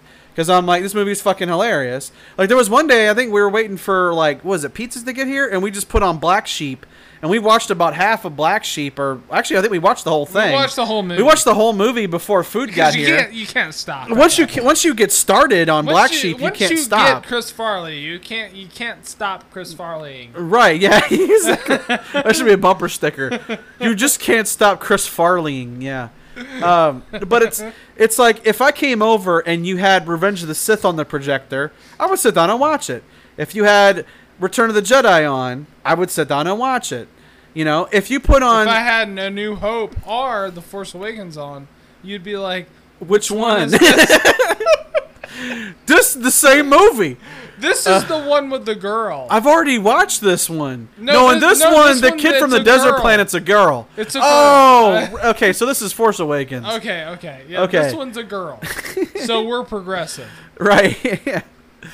Uh, and it's not to say that we that we hate Force Awakens because we don't. We don't hate any of the Star Wars movies. We I like every one of them at least in some way. You know, and, and like you know, it's like we we don't necessarily think of like Rogue One as like you know the pinnacle of, of cinema, but you know, there's stuff about it that I do like. I mean, I do like the whole idea of like You Diego know, Luna, the- like our like one of our main heroes. He's a he's a murderer. It's pretty cool. Right? yeah, he's a scumbag, so he's cool. Um, you know, because scumbags in Star Wars are always the cool he's ones, not right? he's not a scumbag like Han Solo. He's just murders friends. Right. He just murders people because it gets commanded. But, you know, but it's like there was some cool stuff about Rogue One. Like fucking Donnie Yen's in that movie. Um, you know, That Forrest epic- Whitaker does a good job as Saw Gerrera. You know, I, I the droid is fucking hilarious in that movie. The uh, the droid that they uh, they reprogrammed to work for the Alliance. You know, like there's good stuff about Rogue One. The epic line, uh, "We're rebels. I rebel." You know that was just written so well. Wasn't actually in the movie though. It was in the movie. No, that line from the trailer wasn't, or it wasn't done exactly like that. It was different.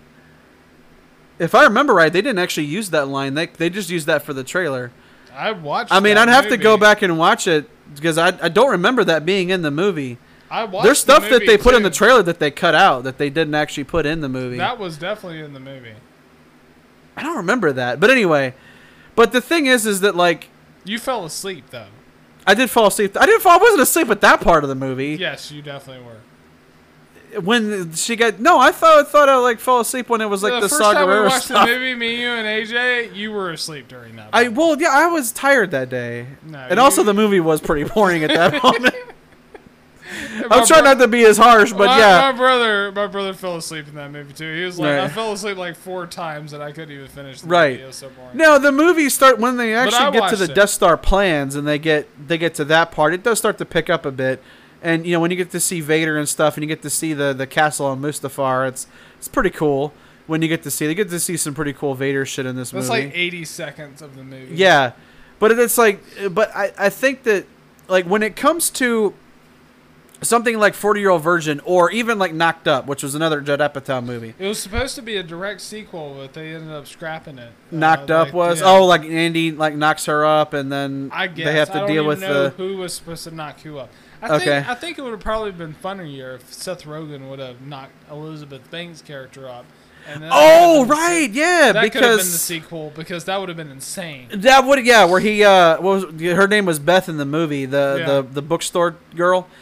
Uh, that would have been pretty funny if like Cal ends up going out with her instead of it being uh, it was Katherine Heigl, right? That was in Knocked Up. Yeah, It was yeah. Katherine Heigl. So say if it was the Cal character from Forty Year Old Virgin, he ends the up Elizabeth Banks and Elizabeth the Banks. crazy chick. That would have been like a really really cool, yeah, insane movie.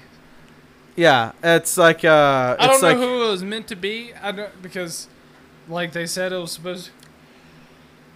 it was supposed to be like a direct sequel to um, Forty Year Old Virgin, but th- that could have been that could have meant anyone. Right. It could have been um it could have even been David's character, like he finally gets away from dealing with Amy. Doesn't he get with like the uh the the girl that they bring into the inventory crew? The Spanish chick. The yeah, yeah, yeah. The uh the, the new chick that uh like when Andy gets promoted to be a manager and then Cal is having to find uh somebody to be like the inventory person to take uh Andy's spot and he hires that really hot chick and then David kind of ends up like getting like with her. That would have been pretty cool if that would have been the knocked up movie would have been like Paul Rudd and that chick yeah. because that would have been a continuation of it. That would have been interesting. That like he gets her knocked up and he's just kind of you know he's, he's like, and then you could have brought Mindy Mindy Kaling back and have her involved in that where like she shows up and he was like I got this other girl knocked up but I really wanted it to be your baby and she was like leave me the fuck alone. that would have been like really good comedy shit right there. You could have involved so many things, and then you could have had Andy make like an appearance where, like, you know, maybe he's trying to figure shit out, and he goes and talks to Andy for a bit, and you know, or like he goes and he talks to Jay, and you get to see Jay and his wife. I- one of the funniest parts of this movie is when um, he uh, finds. Um, or like uh, Jay's wife finds that stuff and she goes to the store to confront him because he was like, no, Andy, you know, Andy at the store, like, you know, he he has all this shit. He has all these things. It's like, you know, she's a hoe, she's a hoe, like all this stuff. And then she goes and confronts him, and she was like, she was a hoe, faux Faux show. You know, it's like, Bitch, Um, who are you to judge me? You yeah. back off. Hey man, dog. and it's like, whoa, man, you calling my girl a bitch, man? It's I mean, like- come on. oh man, the there's so many like uh, moments in this, like when he when he's fucking dealing with Kevin Hart, and he was like, uh, you know, he was like, hey man, how about hooking me up with that like employee discount? And he was like, I can't, I mean, I can't do that, man. And it's like, um, he was like, he's like, nah, man. He's like, don't be my, you know, it's the N word, so I can't really say it, but you know, he was like, don't be that, be my, you know, be my dude, like hook me up, you know. And then they get into like this whole thing. They get into this like, a whole big ass fight, and then Andy has to come over and break him up or whatever. I was like, oh, you the- you're with him? Yeah. Oh, you with him? I'm gonna see you on the streets. Bam, bam. Yeah. whatever. Clack clack. Clack. yeah. And it's like, come on, man. It's like Kevin And he Hart. was like, eh, fucking uh, dude was like, fuck midgets in the ass. Yeah. I fuck midgets in the ass like daily. the the one part that gets me is like when um uh Jay has some like really fucked up moments in this movie like when um uh Why Mooj you always telling me to go to fucking goat? Man? yeah, why you go fuck our goat? Uh, when he was when he's talking to Mooj, right? And um, uh, he was like, uh, he was like, "Whoa, man!" He was like, "You just took my commission for that." And he was like, "Bullshit! You are not here." And he was like, "I just went to go get like the the packets or whatever that." Um, you know that they were asking about, or no, no, it was Jay was taking the sale. Mooj went to go get the packets, and when he came back, Jay had already made the sale you know, and he was like, "This is bullshit. I'm going to Paula," you know, and all that Like, kind of stuff. Go, go to Paula. It's like, can you cover my shift uh, on Friday? I was like, yeah, It was like, if we split the commission, sure. yeah. If we split the commission, yeah, And it was like, all right, cool, man. yeah. Like, all right, man. Yeah, because he's like, uh, he, he was like, uh, he's like, you effing with the wrong, you know, N word or whatever, and he was like, you effing with the wrong sand, you know, Yeah. Uh, we'll, we'll say San Negro. Maybe that might be a little bit more PG. I don't know. I don't know how you do this. Like, how do you use the N word like they do in the movie? Unless you just play the clip, it's hard to talk about it because we can't say that. But you know, but it's hilarious though that whole exchange. It's like you're messing with the wrong It's right. like, well, you're messing with the wrong scent. yeah. It's like an Eminem song. It's like you like when they sold Eminem CDs at Walmart. right. That's what it sounded like. It was like, you know, you can't My you got to name is. I I Slim Shady. the only thing you can say that's not offensive is the word Slim Shady. But uh, you know, it's like when people say that like the jokes in this and and there was the same thing with like Tropic Thunder where it's like they're appealing to like a lowbrow audience and stuff like that. It's like these are designed to be adult comedies, right? Nobody's writing these kind of movies for something for kids to go see. Like when we did the Tropic Thunder and they were like, did they write this shit for 12 year olds? It's like, obviously not, because you got fucking drug use. You have all kinds of like terrible language in this movie. Like literally in that movie, show me where the drugs are. yeah, like literally in that movie, Jack Black is like, "I will suck your dick if you if you get me some drugs, if you get me some coke," you know, like he. That's the thing. It's like they don't write stuff like this for kids. So for people to say that this is like juvenile stuff that's written for kids, it's like it's definitely not. This is not something you would show a kid. You know, it's just it's way too vulgar. But it's an adult comedy. It's an adult sex comedy. Like when you watch something like Porky's back in the day, Porky's was pretty controversial because it had a ton of sex humor. I mean, they didn't have like the f bomb and the n word dropped in it like you do in this, but you know, it's like that. A lot of times, that's what happens though. Is that like the the the sex comedy stuff? It's either meant for teens, like American Pie was, that was hitting like that teenage audience, and then you have stuff like Forty Year Old Virgin, which is obviously designed for like people that are like out of college and stuff like that, that are a little bit older to appreciate, you know, some of the older jokes in this.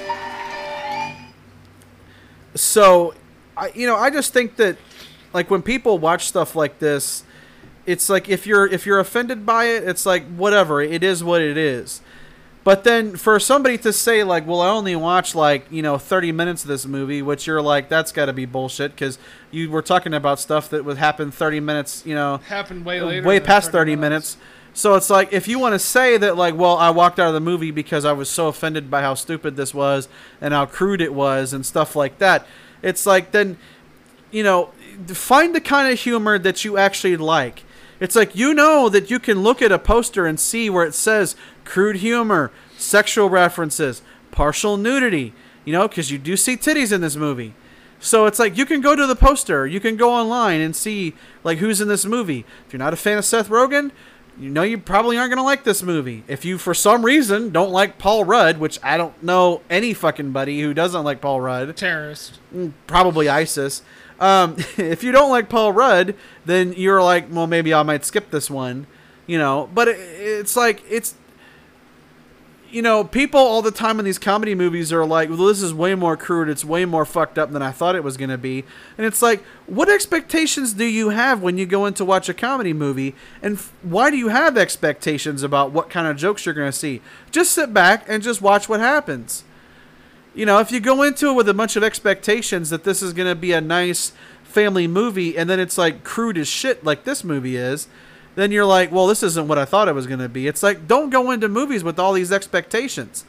That's just dumb. Why do you why do people do that? I don't understand. I don't know. You know, and then it's like now you have all these like places like, you know, Rotten Tomatoes and Fandango and stuff that are you know, putting reviews out there, and then they're going to read the reviews, and they go watch the movie, and they're like, yeah, it's pretty much like it was in the review. And it's like, well, can't you make up your own fucking mind? Don't you have an opinion of your own? Or are people, People just sheep, They are. and they just don't want to? They don't actually don't want to. They don't want to actually have to think for themselves, like, hey, I really like this movie, or eh, this movie was kind of crap. I didn't really like this. You know, because we we all watch movies that we're not really into, but to say that you know, like this movie is terrible because I personally didn't like it. It's like, no. There's people, there's plenty of people that watch like what we would consider really shitty movies, but they watch it because they're like, "Oh, I like B movies or I like movies with like bad actors and stuff like that." There's, you know, there's something for everybody. Find what kind of comedy you like and then watch that shit. But don't go on IMDb and bitch about like I don't like Steve Carell's movies. I don't like Will Ferrell's movies. I don't like you know Adam Sandler's movies. Then don't watch that shit. If you know you don't like it, you know, like you were saying, like people are like, well, I don't really like Steve Carell's movies, and I watched this and I hated it. It's like you don't like Steve Carell movies, then don't fucking watch them. Yeah, exactly. this shit is simple, but don't go online and bitch and complain about it because now you're putting all this negative energy out in the universe, and somebody who might have actually liked this movie is gonna be like, oh well, this person said it was like, you know, racist to Indian and Pakistani people, and you know everybody's a stereotype, so I'm not gonna watch this. That might be one like that might be a movie that you might fucking love and watch forever, and you're gonna go by the opinions of some dumbasses on IMDb. Like, come on, don't be a sheep. Fucking find opinions of your own, you know Right, exactly. people like it's like when I see these comments, it's like it just it, it just brings negativity into my soul, and I'm like, oh because I have to read some of the stupidest shit. And there's a lot of things that I don't copy because I'm like I'm not gonna dwell on it or I'm not gonna bring it up. And then some things I'm like I've got to copy this because we have to talk about it. But you see some of the craziest shit, and some people just be like, this movie sucked. And that's it. Like that's all they put. They didn't put any detail what they didn't like, or they thought maybe they didn't like the director. No, they didn't do any of that shit. They're just like this movie sucked, and it's like, it's like okay, well if you're gonna say that it sucks, at least try to, to explain why. You know? Yeah, exactly. Well, this has been Beyond the Hate. Forty Year Old Virgin's a fucking masterpiece. Go watch it. I mean, it, it's got Catherine Keener in it. How bad can it be? Can't And be fucking too Paul. Rudd is a national treasure. He is a national fucking treasure. So like us, uh, subscribe to us, do all that other shit that uh, you know that you're you should probably do for podcast and uh, iTunes, Spotify, Anchor, Stitcher. Like we're on everything, man. Yeah, beyond the hate of yahoo.com. And this has been the 40 year old virgin beyond the hate.